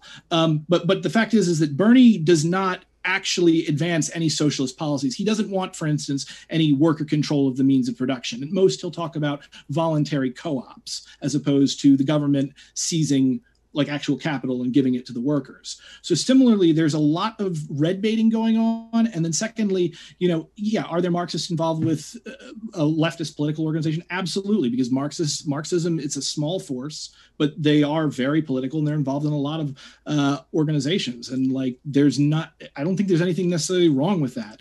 Um, Rosa Parks, again, trained Marxist. Rosa Parks is also one of the greatest, you know, humanitarians in the world who changed the way that we think about a lot of things. So, and she is rightly lionized for that. So I, I, really feel like bringing up the Marxism and BLM is a bit of an attempt to grapple onto 1950s government propaganda related specifically to the Red Scare. No, hold on, hold on. If people tell me they're trained Marxist, like I'm going to believe what they tell me. I didn't make up that quote, right? Sure, so, sure. But, uh, and, and, I don't have a problem believing that some people who work with no, BLM the founders, are, yeah. not some people. Like, Even I'm if they're the founders. The, yeah, the but guy who walked along a BLM rally or something, like, yeah. come on. Okay, so here's the thing. And I, this is probably because you haven't talked to a lot of Marxists. Um, Marxists, like when you talk to them, you know it's a freaking Marxist really fast because they they've got sticks up their butts and they talk about stuff like dialectical materialism. like, you know, if you understand like and, and you run in these circles on the far left, uh, um, you you would know that BLM is not a Marxist organization. It's not Maoist like the Black Panthers were, the original Black Panthers. And, you know, again, Black Panthers were explicitly a Maoist organization. They were also a really effective, great organization, you know? So um, the, the idea that BLM might be Marxist, I don't think even if it were true, it wouldn't necessarily be a slight against them. Um, but even if it were a slight against them, like they, it's not a Marxist organization. Okay, okay.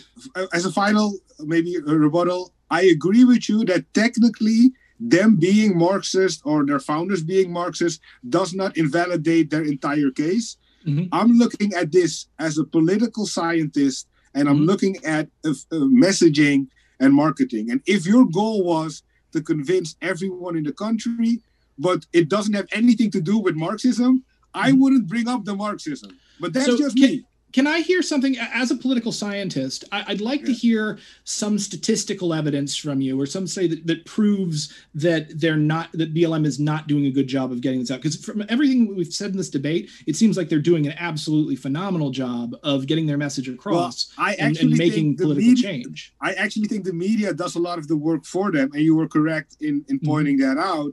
I I take myself as as one example. Obviously, I'm not the norm, but I'm one example of a person who is actually black, who would agree with them if I was convinced they were telling the truth.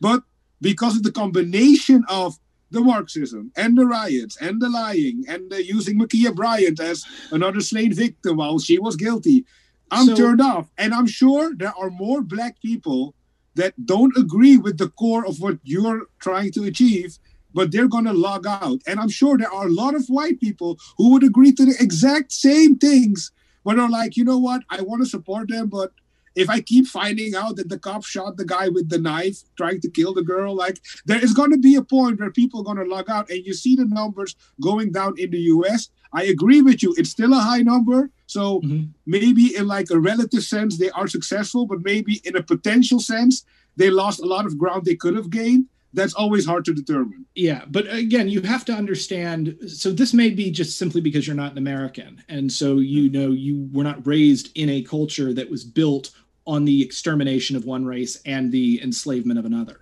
Like the the systems of white supremacy, like from the very beginning, from America's original sin, that is built into our political structure, whether the individuals who act within that political structure are racist themselves or not.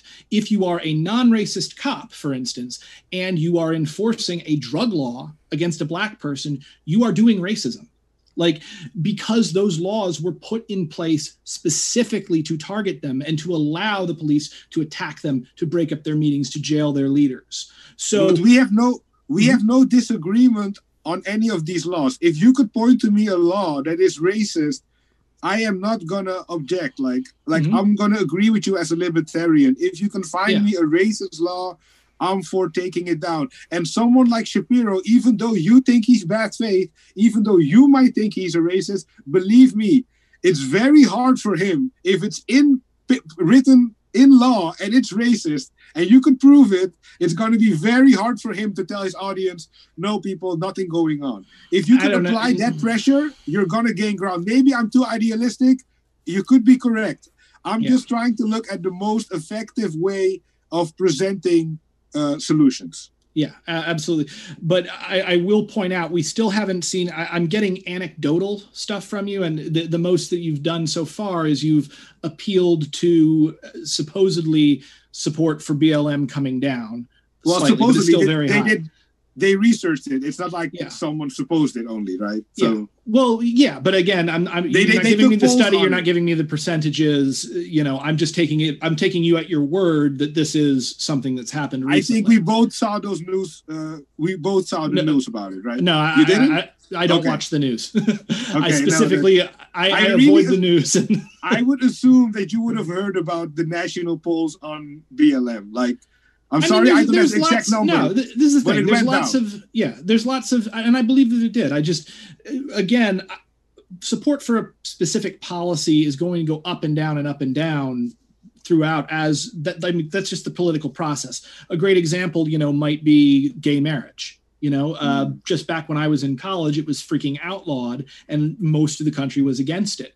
And then, you know, through the Obama years, Obama pretended because he's got no uh, he uh, Obama just basically he is much more self-interested than a lot of people think. Um, but you know he pretended like he had serious spiritual issues with gay marriage until it was politically convenient. I think the only person that took longer to turn around on gay marriage was hillary clinton. And again because she looked at the polls but the polls changed and once they changed the whole country flipped. And by the time donald trump got into office he couldn't roll back the clock even on gay marriage.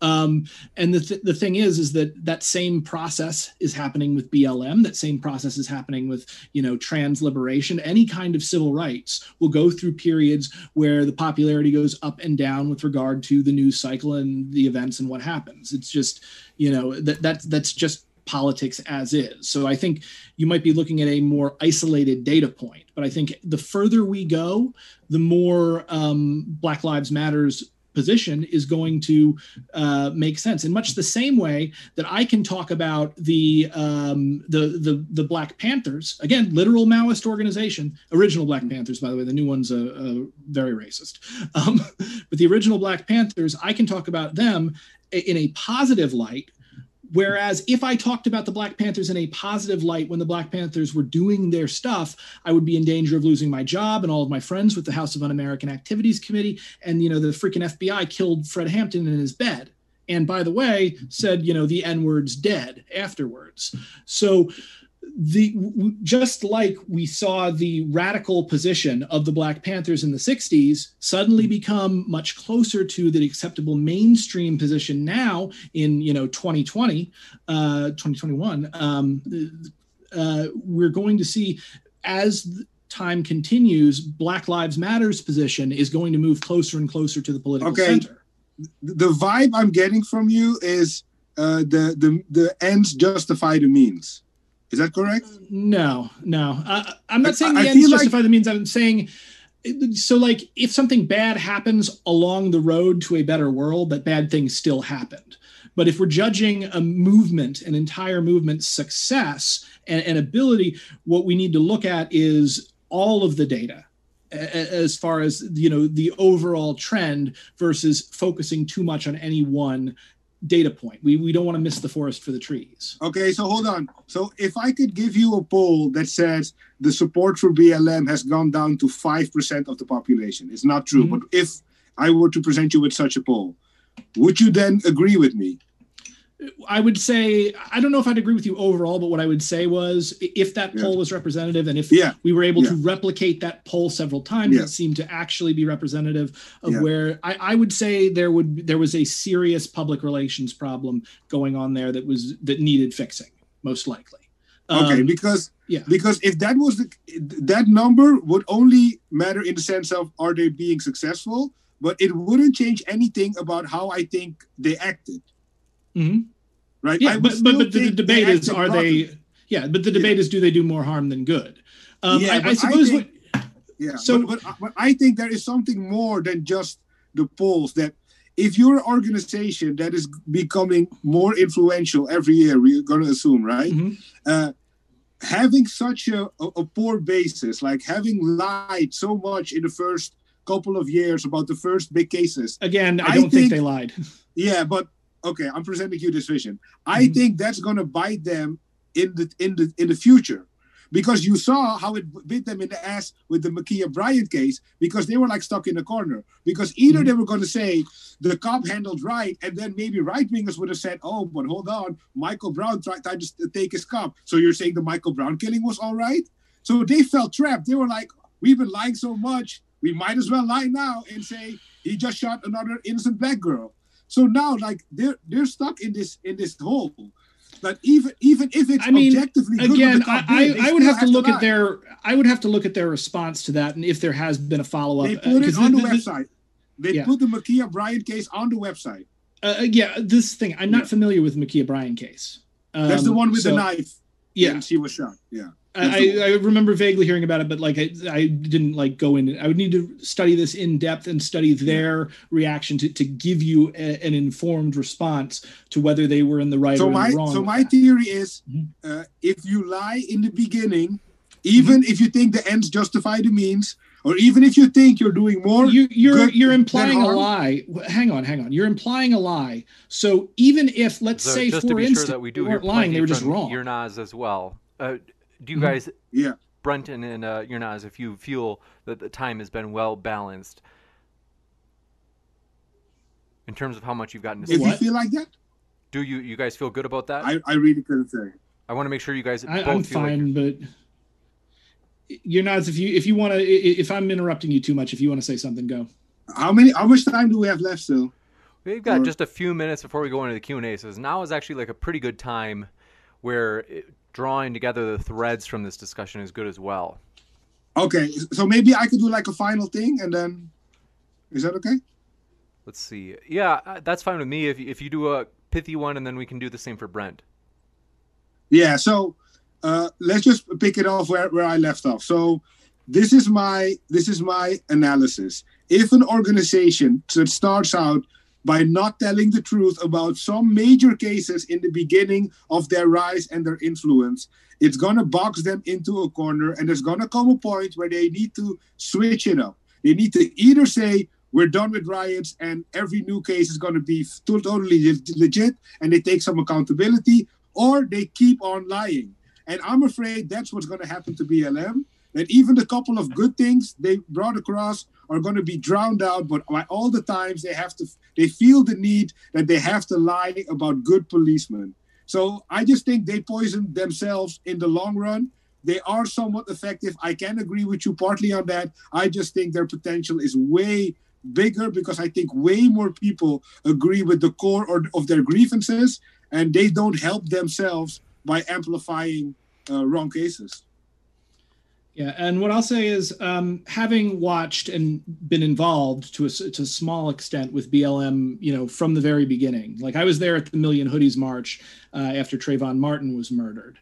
Um, I was I was there in the street with Occupy Wall Street. Uh, I was there in solidarity with them uh, at the very first Black Lives Matter march ever in New York City, which is one of the biggest marches they, would had since like N17. Um, and watching the way the culture responded to them and the reaction to um, all of this awful stuff coming out about the police in general.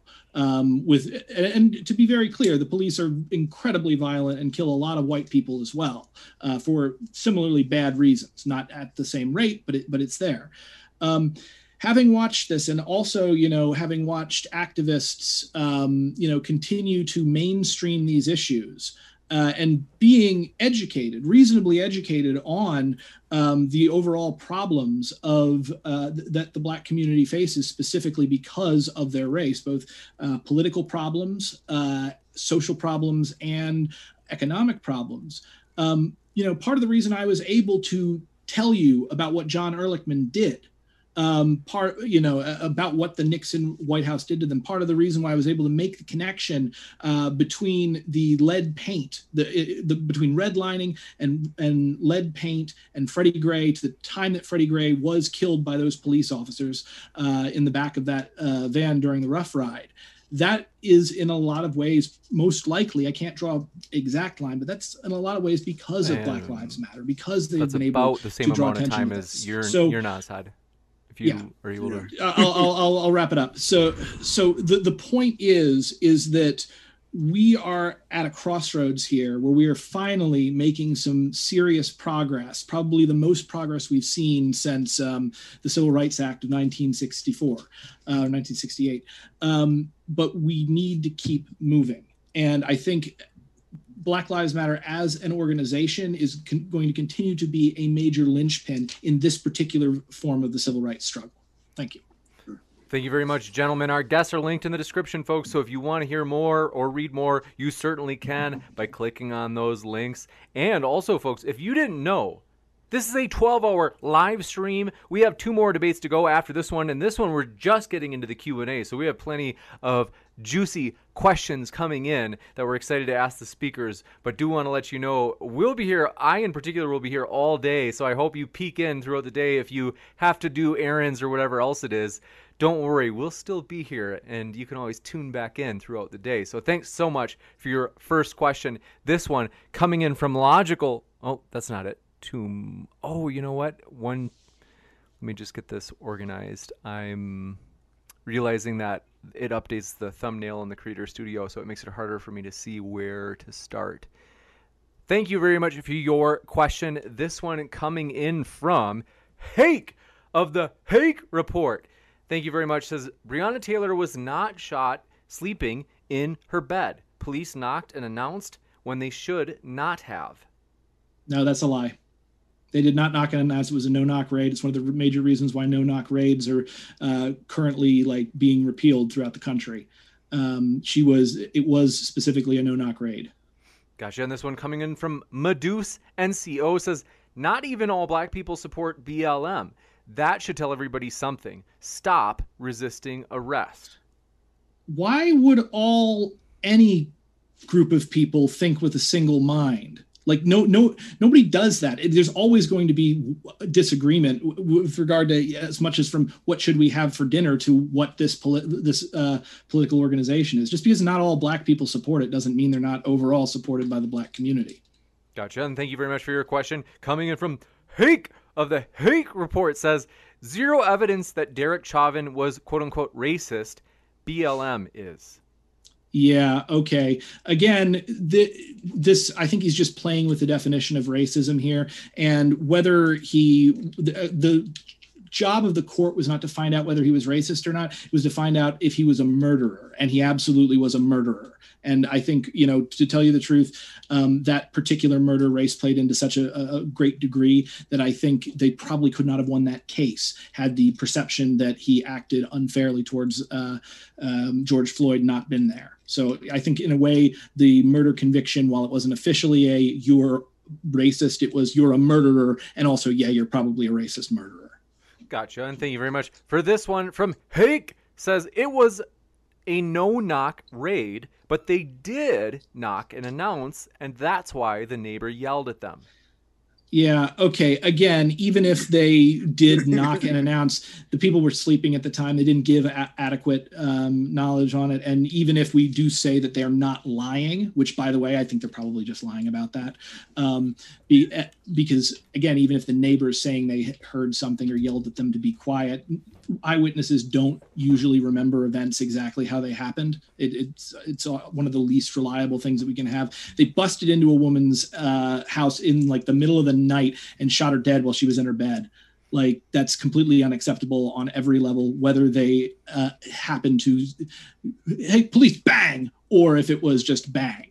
Either way, like that's not how one of those situations should ever be okay, handled. Okay, but, but but hold up, hold up if they knocked and they told him police and he shot at them, do you still blame them for shooting at him and then accidentally hitting her? Are you I still going to call them killers? Like, come on. I well, killers. Yes, they literally did kill someone. So yes, if you kill someone, you are a killer, regardless of the reasons beyond it. But like, if they said police, and he woke up and shot at them, what then I would say they were still more in the wrong than he was. One, wow, yeah, and here here's why. Let me explain.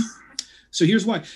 If you are a law enforcement organization with people who are trained to trained to arrest people and to kill people and you've got your officers there with their body armor and they're all backed up it is on you to take extra precautions to make sure that something like that doesn't happen. We should always see officers should be in more danger than in the people that they are uh, supposedly protecting. Because again, that's sort of the job there. We can't afford to have our police officers be cowardly so, and kill so people who don't think, deserve it. So you think it's aggression if the police shoot back at someone they're trying to arrest? Again, I don't care. I don't really care about aggression in, this instance that's not the problem. The problem is yeah. No the problem is they went to force far too quickly and they also um, did not adequately announce themselves. So even if they knocked on the door imagine you're sleeping in bed and you hear a big heavy knock at the door and a, and a, loud man yelling you're getting up you're groggy you don't know you probably can't hear that well what was that was i dreaming it oh no there's someone coming in my door bang bang bang Hold, okay, yeah, hold on. So we you're conveniently leaving. This is the, you're I, conveniently I, I want to do. You're not. as I promise. I'll give you a chance to. You guys for this is a related question on the same topic. Hake mm-hmm. said okay. Breonna's body was in the hallway, not the bed. Whatever. You know, like I said, whether she was shot in the hallway or shot in the bed, it doesn't matter again, these are people. Yes, it does. No, it doesn't, because these are because people you who created the narrative that the cops were just shooting at an empty at a bed where a woman was sleeping whoa, whoa. because they wanted to kill her. And no, whoa, whoa, like, whoa, whoa, whoa, hang on, hang on. I didn't say anything about them wanting to kill her. I didn't okay. say anything at all about them okay. wanting to kill her. You fine, know, fine. Um, I, I again, I think what happened there was you had a bunch of people who were gung ho and thought they were soldiers. And th- there's a big thing to go on. Like, really, what you need to look up, like, is this guy who has been training police officers all over the country, who claims he's an expert in killology, and is literally trains police officers to go for their guns first. Like, not exactly like that, but like. Okay, okay but but dude, listen, listen. Yeah.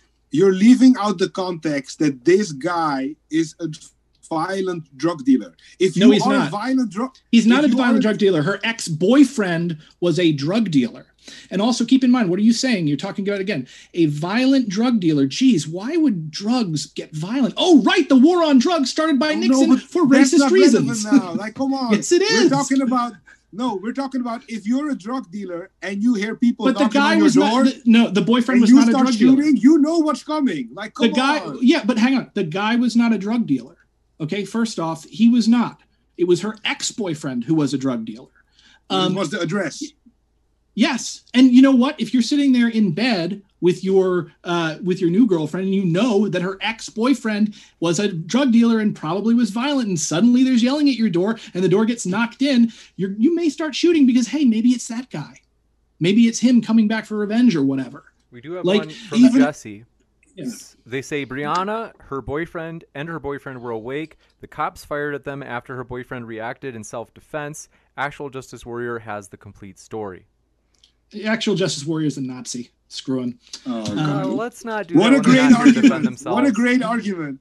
No, you know the thing is, is that again, like these people are liars, and and th- that's the point. Like they'll they'll they'll give you a specifically uh, politically motivated story. An actual justice warrior is a propagandist. He's going to We're- lie to you. He's well, he's not here to defend himself. So it's very Yeah. seriously, Okay. let's not talk about him when he's not here to defend himself. Fair enough. The this one coming in from do appreciate your question. Rising Power says the debate was over after Brenton's intro, which was well composed and backed up by historical and statistical evidence. Future debaters raise the bar to Brenton. Well, you got a fan out there, Brenton. And you know, Awesome. I have to give. I want to say thank you, huge thank you. We've got more questions, don't worry, but want to say huge thank you to our guests. We do appreciate the speakers, and want to remind you. I know it's a fiery topic. Please do attack the arguments, folks, instead of the person. That means a lot. And then Medusa NCO says all this cop hate. Go live where there aren't any. Um, okay, so I did that actually. I lived both where there were a bunch of cops, like, and where there were not a bunch of cops. When I lived in Manhattan, New York City, full of cops, the cops were the primary threat to life and limb. Not not for me as much, but still dealing with the NYPD oftentimes is like dealing with a rabid dog. Like you really don't know what they're going to do. Um, and it gets even worse for people who are in minorities, and particularly when I was there at the height of stop and frisk. Uh, and I lived where there were no cops on the Appalachian Trail because there's no cops freaking 40 miles out into the woods. And I was safer there than I've ever been at any other point in my life. And again, part of the reason is is cops. It's very important for people to remember. Everybody in the United States are really afraid of terrorists. Um, but the fact of the matter is, you are more likely to be shot and killed by a cop than by a terrorist. You're actually, yeah, well, terrorists, you're more likely to be killed by your own furniture. But the point is, is that the police force is a genuine threat to the health and safety of the American citizen. Not all of us, not all the time, not all of them, but yeah. Cider and Port says too. Stick You're to- Nas. Yeah. They say we don't pick Yeah. the people that BLM use. You do. As soon as you demonize or villainize a black person, then BLM has their back. You chose the people that BLM uses, not us. Props to Brenton. I, I- for, ahead, for you're- record, I don't think you, it's you're your Nas. Nas who did that. Yeah, individually, like I don't know. You, do you want to respond? You're not. Yeah. Well, I like the. What does he mean? I'm choosing the cases, like, like He's- who am he's I using you as demonizing? a- like, yeah he's using you as a stand-in for the right-wing media for for reactionary me- like i don't think you individually cho- chose those cases but you know uh it's a good point that every time like uh, a black person is You killed it, by the not- police there's that We don't need you. Narrative To, no, this- no offense, Where's that? But wait, so- I, know, I was just gonna say we don't need you to add too much onto it because I, I still want to give your Nas a chance to respond to this yeah. if he wants. Do you get? Do you get that? well, I I actually think I actually think I'm pretty nuanced, and I've admitted to a couple of cases where I think the evidence is quite uh, clear, and I don't feel I need to argue with them. But yeah, I'm just going to be critical of every organization, especially if they're if they're saying that they're representing black people, and I am black. So yeah, I think I can say something about it. Gotcha. And thank you very much. I think your- everyone can say something about it, actually. But Thanks for your question. Yeah. This comes in from Medusa and CEO. No, Rising Power. Nope. Cider and Port had the next one said the moment you say, quote, they were no angel, unquote, it doesn't matter what the person has done. They don't deserve to be killed and police uh, killed by police. Why is that controversial? You're Nas.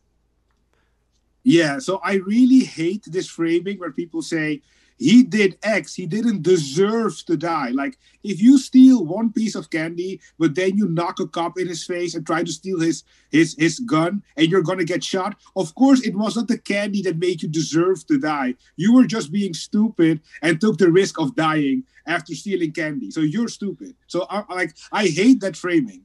No one says they deserve it because of the crime they commit. They deserve it. They don't deserve it. They, it happened to them because they took an incredibly crazy risk after going against the law. So and you don't like, think because they're dead and the cop is the only one there that they just lying about them doing the incredibly crazy thing.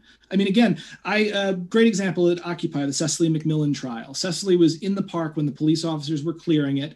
Uh, an officer, by the way, who's since been let go, um, like reached around and grabbed her breast, and not knowing who it was, she went back. She uh, elbowed him in the eye. Oops, police officer. Suddenly, she gets the crap kicked out of her, wakes up handcuffed to a bed, facing seven years in prison for assaulting a police officer.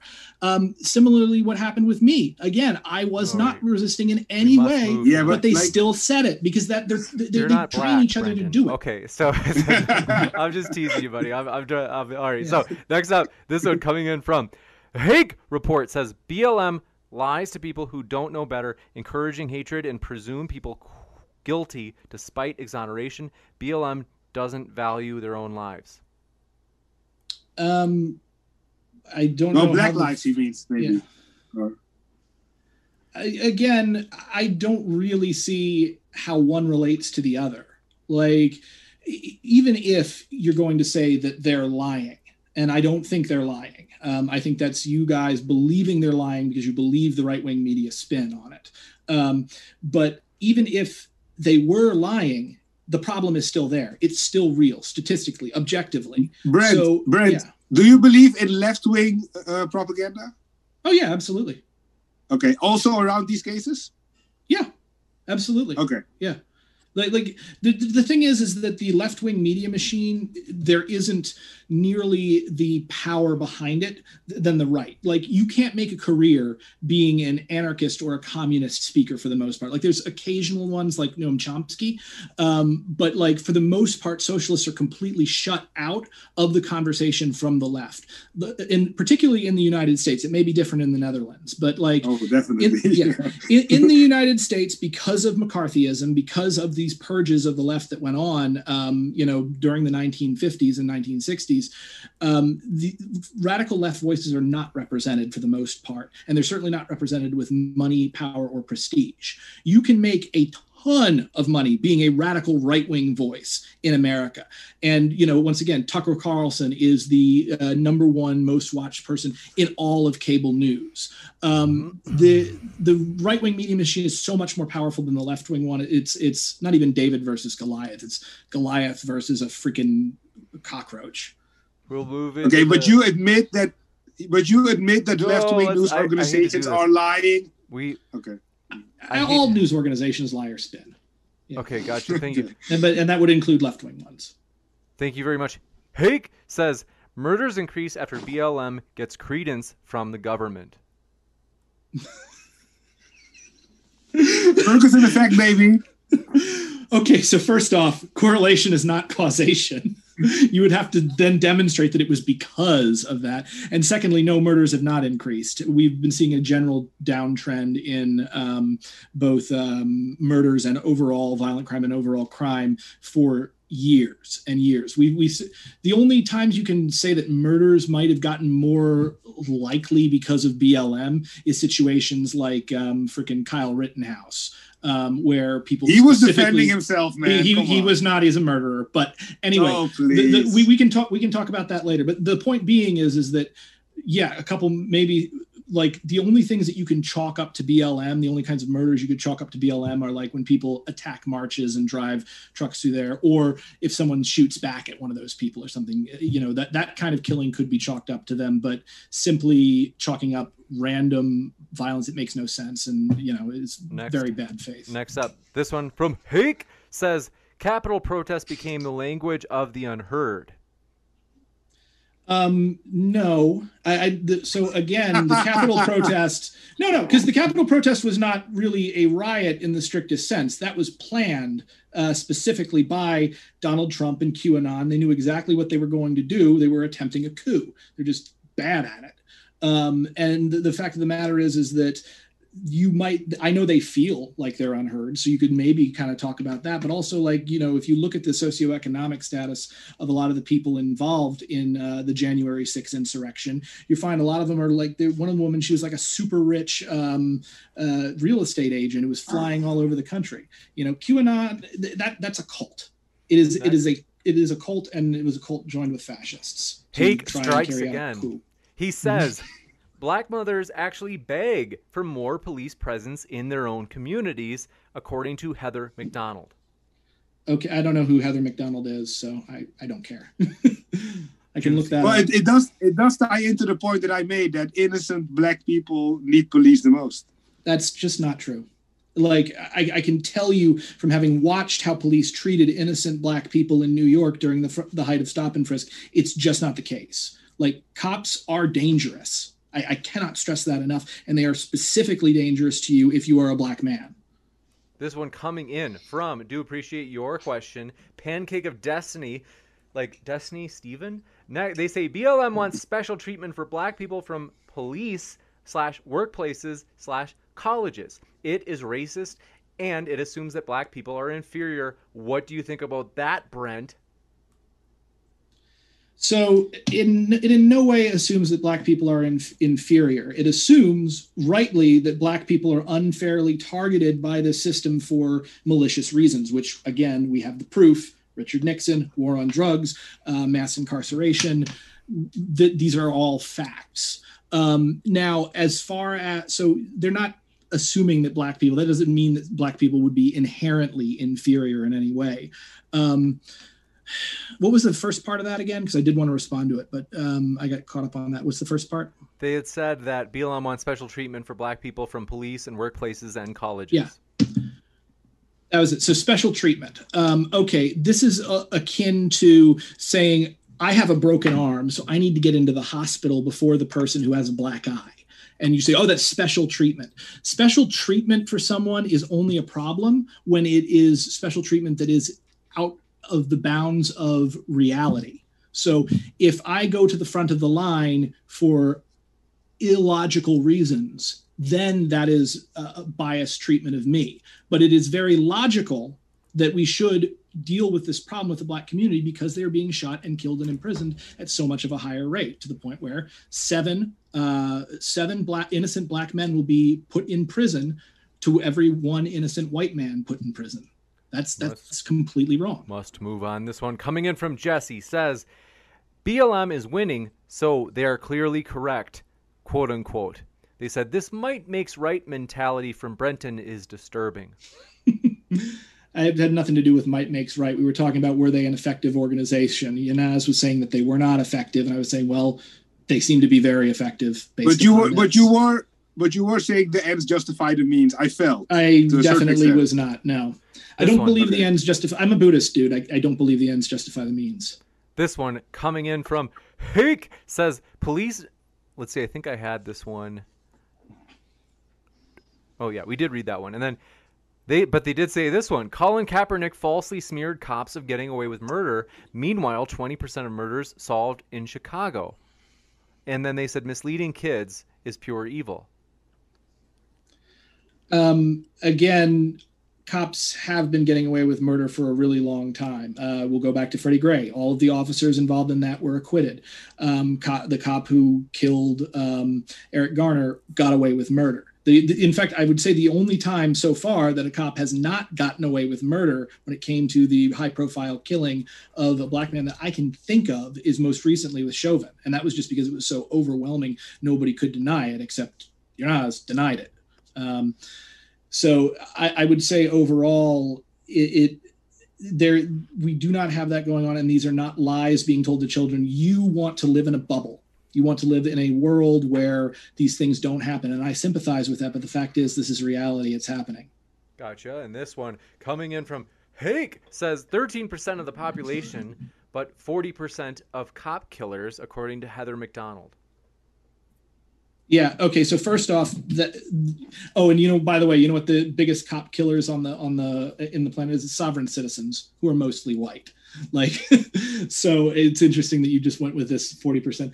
You're quoting some version of 1350 there. Um, the, the fact of the matter is, is that this is just bad statistics. I can this is a statistical fact that e- the average American has one breast and one testicle because you got 50% women, two breasts, no testicles, 50% men, no breasts, two testicles, average them together. The average American has one breast and one testicles. There are liars, there are damn liars, and there are statisticians um, and you know you're listening to a, a damn liar who is misusing statistics.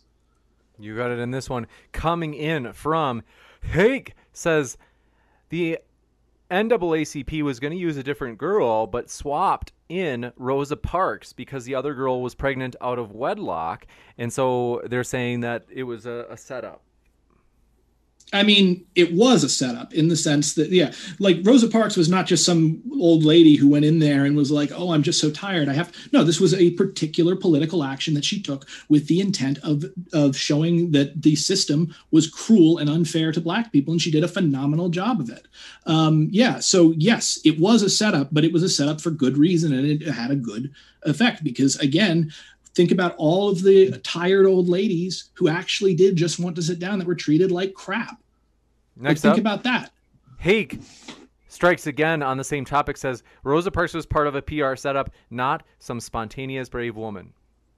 Yeah, I know. I just said that. That's why I said she was a trained communist. But really? the fact of the matter is, yeah, but the fact, yeah, uh, Rosa Parks was a Marxist. Yes, but the, the, the, fact is, is that again, um, and we said this in the debate, she was still doing a good thing because that law, the forcing black people to sit at the back of the bus, was cruel, and it was an example of treating them as inferior second-class citizens. So she was absolutely right to do it. That's how political change happens a lot of the time. People think this stuff happens spontaneously. It doesn't.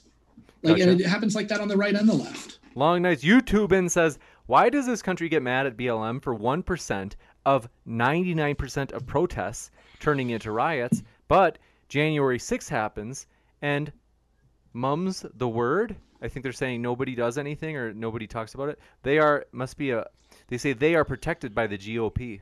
What do you think of them apples, yeah. your Nas? Well, I think a lot of them were arrested. So they're getting their case in court, right? So I'm sure there are people. I'm sure there are people in the GOP who don't want to criticize them too hard for electoral purposes, but like the law is taking care of these people. Like they're not being exempt from punishment, right? That's not what I understood. Gotcha. So some of them have been arrested, and it may have been that trying to take over the country, like literally attempting a coup, is the line that white privilege begins to break down at. But we really won't know until like we actually see the trials and see the outcomes. Um, yeah, I, I will agree with you. Um, there there was more of a response to this, but I'll tell you what: if that had been a left wing attempt to take over Congress, like holy crap, there would have been a lot more dead than just one, like four people, and only one person actually killed by uh, the police. Um, you know, the the the fact is is that we just had a violent cult join with a bunch of fascists and try to take over the country for a um, you know sundowning uh, old fascist with holes in his brain so to try to keep him in as the president. And it, it, i would say the level of kit gloves that they're handling does, them with does not even come close to the threat that they posed at that time. Your Nas, since the uh, question was originally for you i'll give you the last quick and pithy word and then we got to go to the next one. On the january 6th thing you mean? Yeah Oh, I guess it was to him. I thought that was to me. Yeah, I answered already. I said like, yeah, some people in the GOP are not criticizing them, but I think like law enforcement did take care of them, and they're not going to get away with it. Most likely, how it looks right now. But yeah, we have to wait for it. But next up, I don't have the. They're being uh, punished. Yeah, you got it. And Hig says, I think this is for you, Brenton. They say BLM spreads misplaced suspicion and hate. I mean, again, this is the standard kind of red baiting. The idea that you that an organization is secretly making up bad stuff about America specifically to cause problems within America as a subversive thing. These problems that they are bringing to light are objectively real. That knee on um, George Floyd's neck, that was objectively real. That happened. Um, the, the, the chokehold that killed Eric Garner, the um, uh, the rough ride that killed um, that killed Gray these are real problems, whether you want to face them or not. I am not a snowflake like you are, and I'm not going to pretend like the world is a, is nicer than it actually is. I'm going to pay attention to these serious problems and them, and that's the only thing that anyone of any amount of intellectual uh, rigor or uh, you know personal um, values can do. Gotcha. So yeah. And Get Stanfield, thanks for your question. Says thank you for what you do, James. Thank you. Get appreciate your support says anytime I can chat live, I'll donate. Human beings need conversations to settle different ways of looking at the world. Thanks so much, Get. That seriously means a lot. And it's true. We're not always here to solve the problem, but maybe we can at least better understand the problem. So thanks for your question. Hake says, Oh, we got. I think I read that one earlier because I was reading some of them out of the order. Yep. And then Heinrich. I, I, hope Hake. No, seriously. I. I yeah. He's. You know, Hake from. I don't know if you ever watch I know Brenton, you're a big fan of Jesse Lee Peterson. So Hake is like the Hake report who partners with Jesse on the. But anyway. so uh, yeah, red red amazing. Fellow. Yes, but yes, we thank you for your question. Heinrich says James, this is uh, this is for support. Great job, but I'll give a sticker for your best insults of Tom's chair. Thank you for your support. I will gladly insult Tom's chair. Get Stanfield says also, thank you very much. Says, regardless of the few conflicts which have transpired within the past few years, would you agree, Yernaz, that there does exist some racism? Oh, yeah, definitely. I mean, it exists in the Netherlands. I'm sure it exists in the US. Uh, I just don't think the way BLM approached it is the right way. So that's why I'm I'm taking that approach as a political scientist. So yeah, there's definitely racism, but I just feel there's more effective ways of battling it. You got it. Thank you very or much. Or let's say let uh, let's say more moral ways because it's not all only about effectiveness. Just gotcha and truthfulness. Spicy Road says Brent. Would Black Lives be served better teaching how to fight in court rather than the police?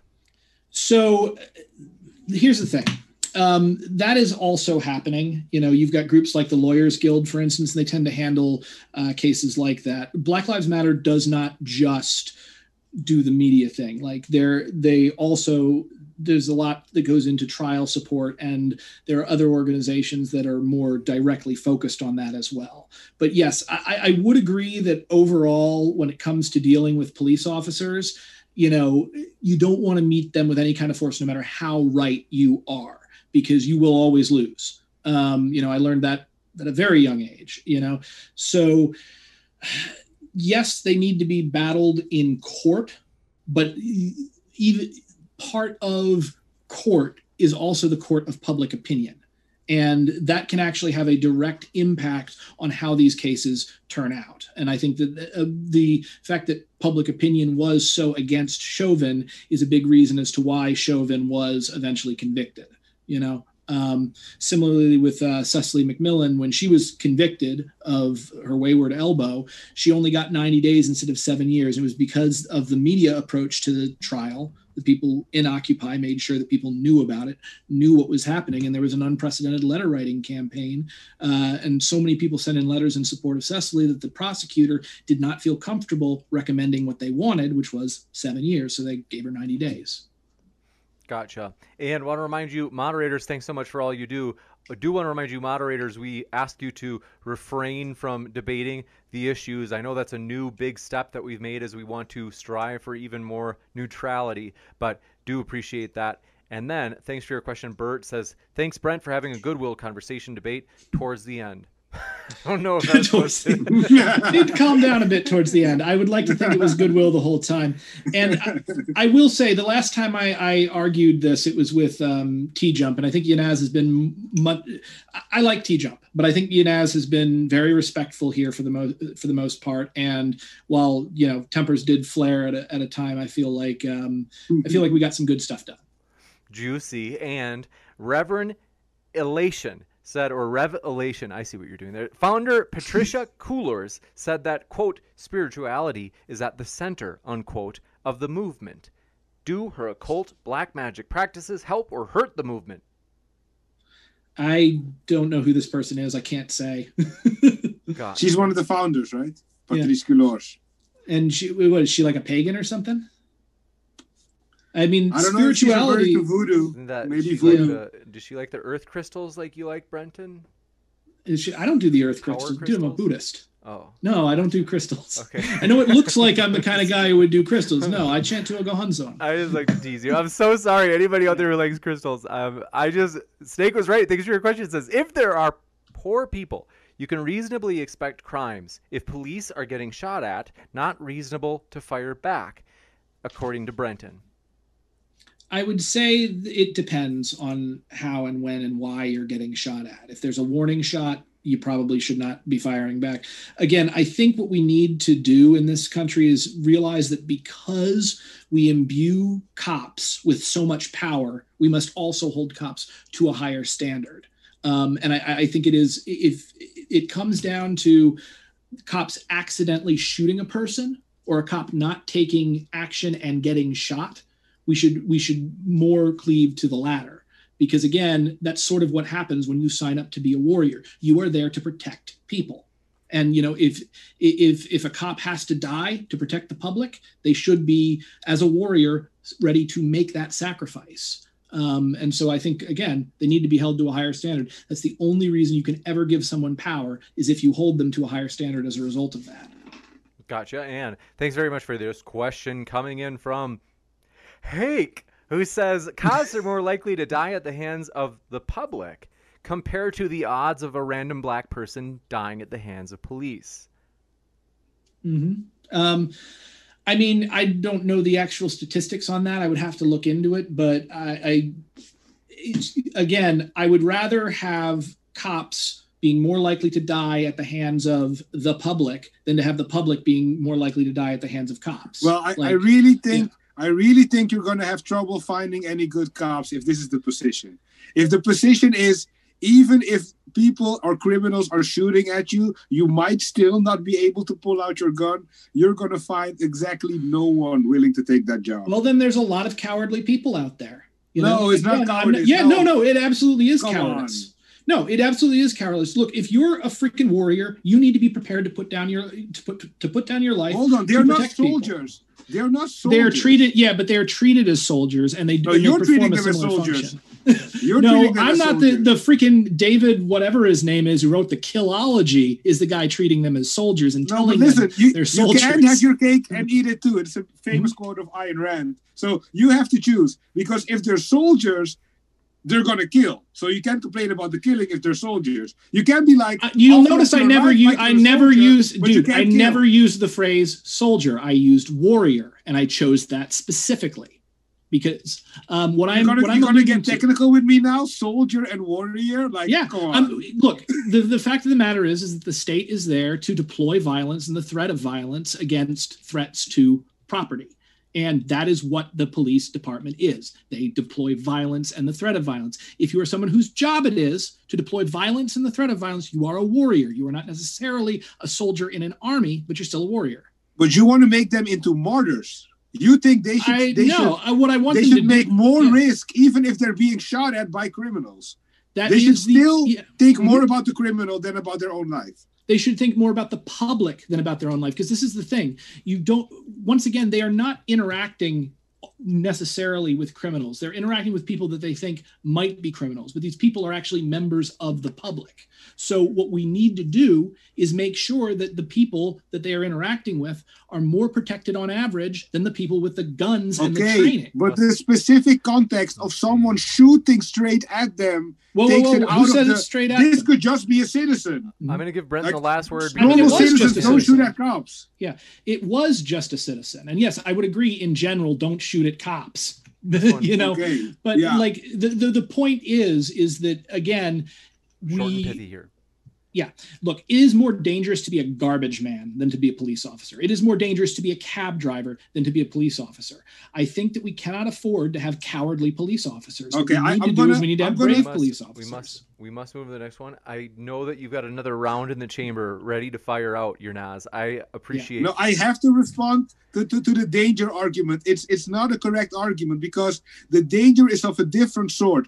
If you're working like as a garbage disposal guy and you can get your head stuck in the machine and some people die of that every year, that's something you know is a danger. If you're a cop walking around in a bad neighborhood, you can get shot any second. That is the danger of a different nature than the danger for a guy uh, throwing in the garbage who shouldn't put his head into the machine, right? Yeah. It's a okay. So for type of so so here's what's happening. You're I will give blaming Brenton the the last word, garbage then we people must go to the next one.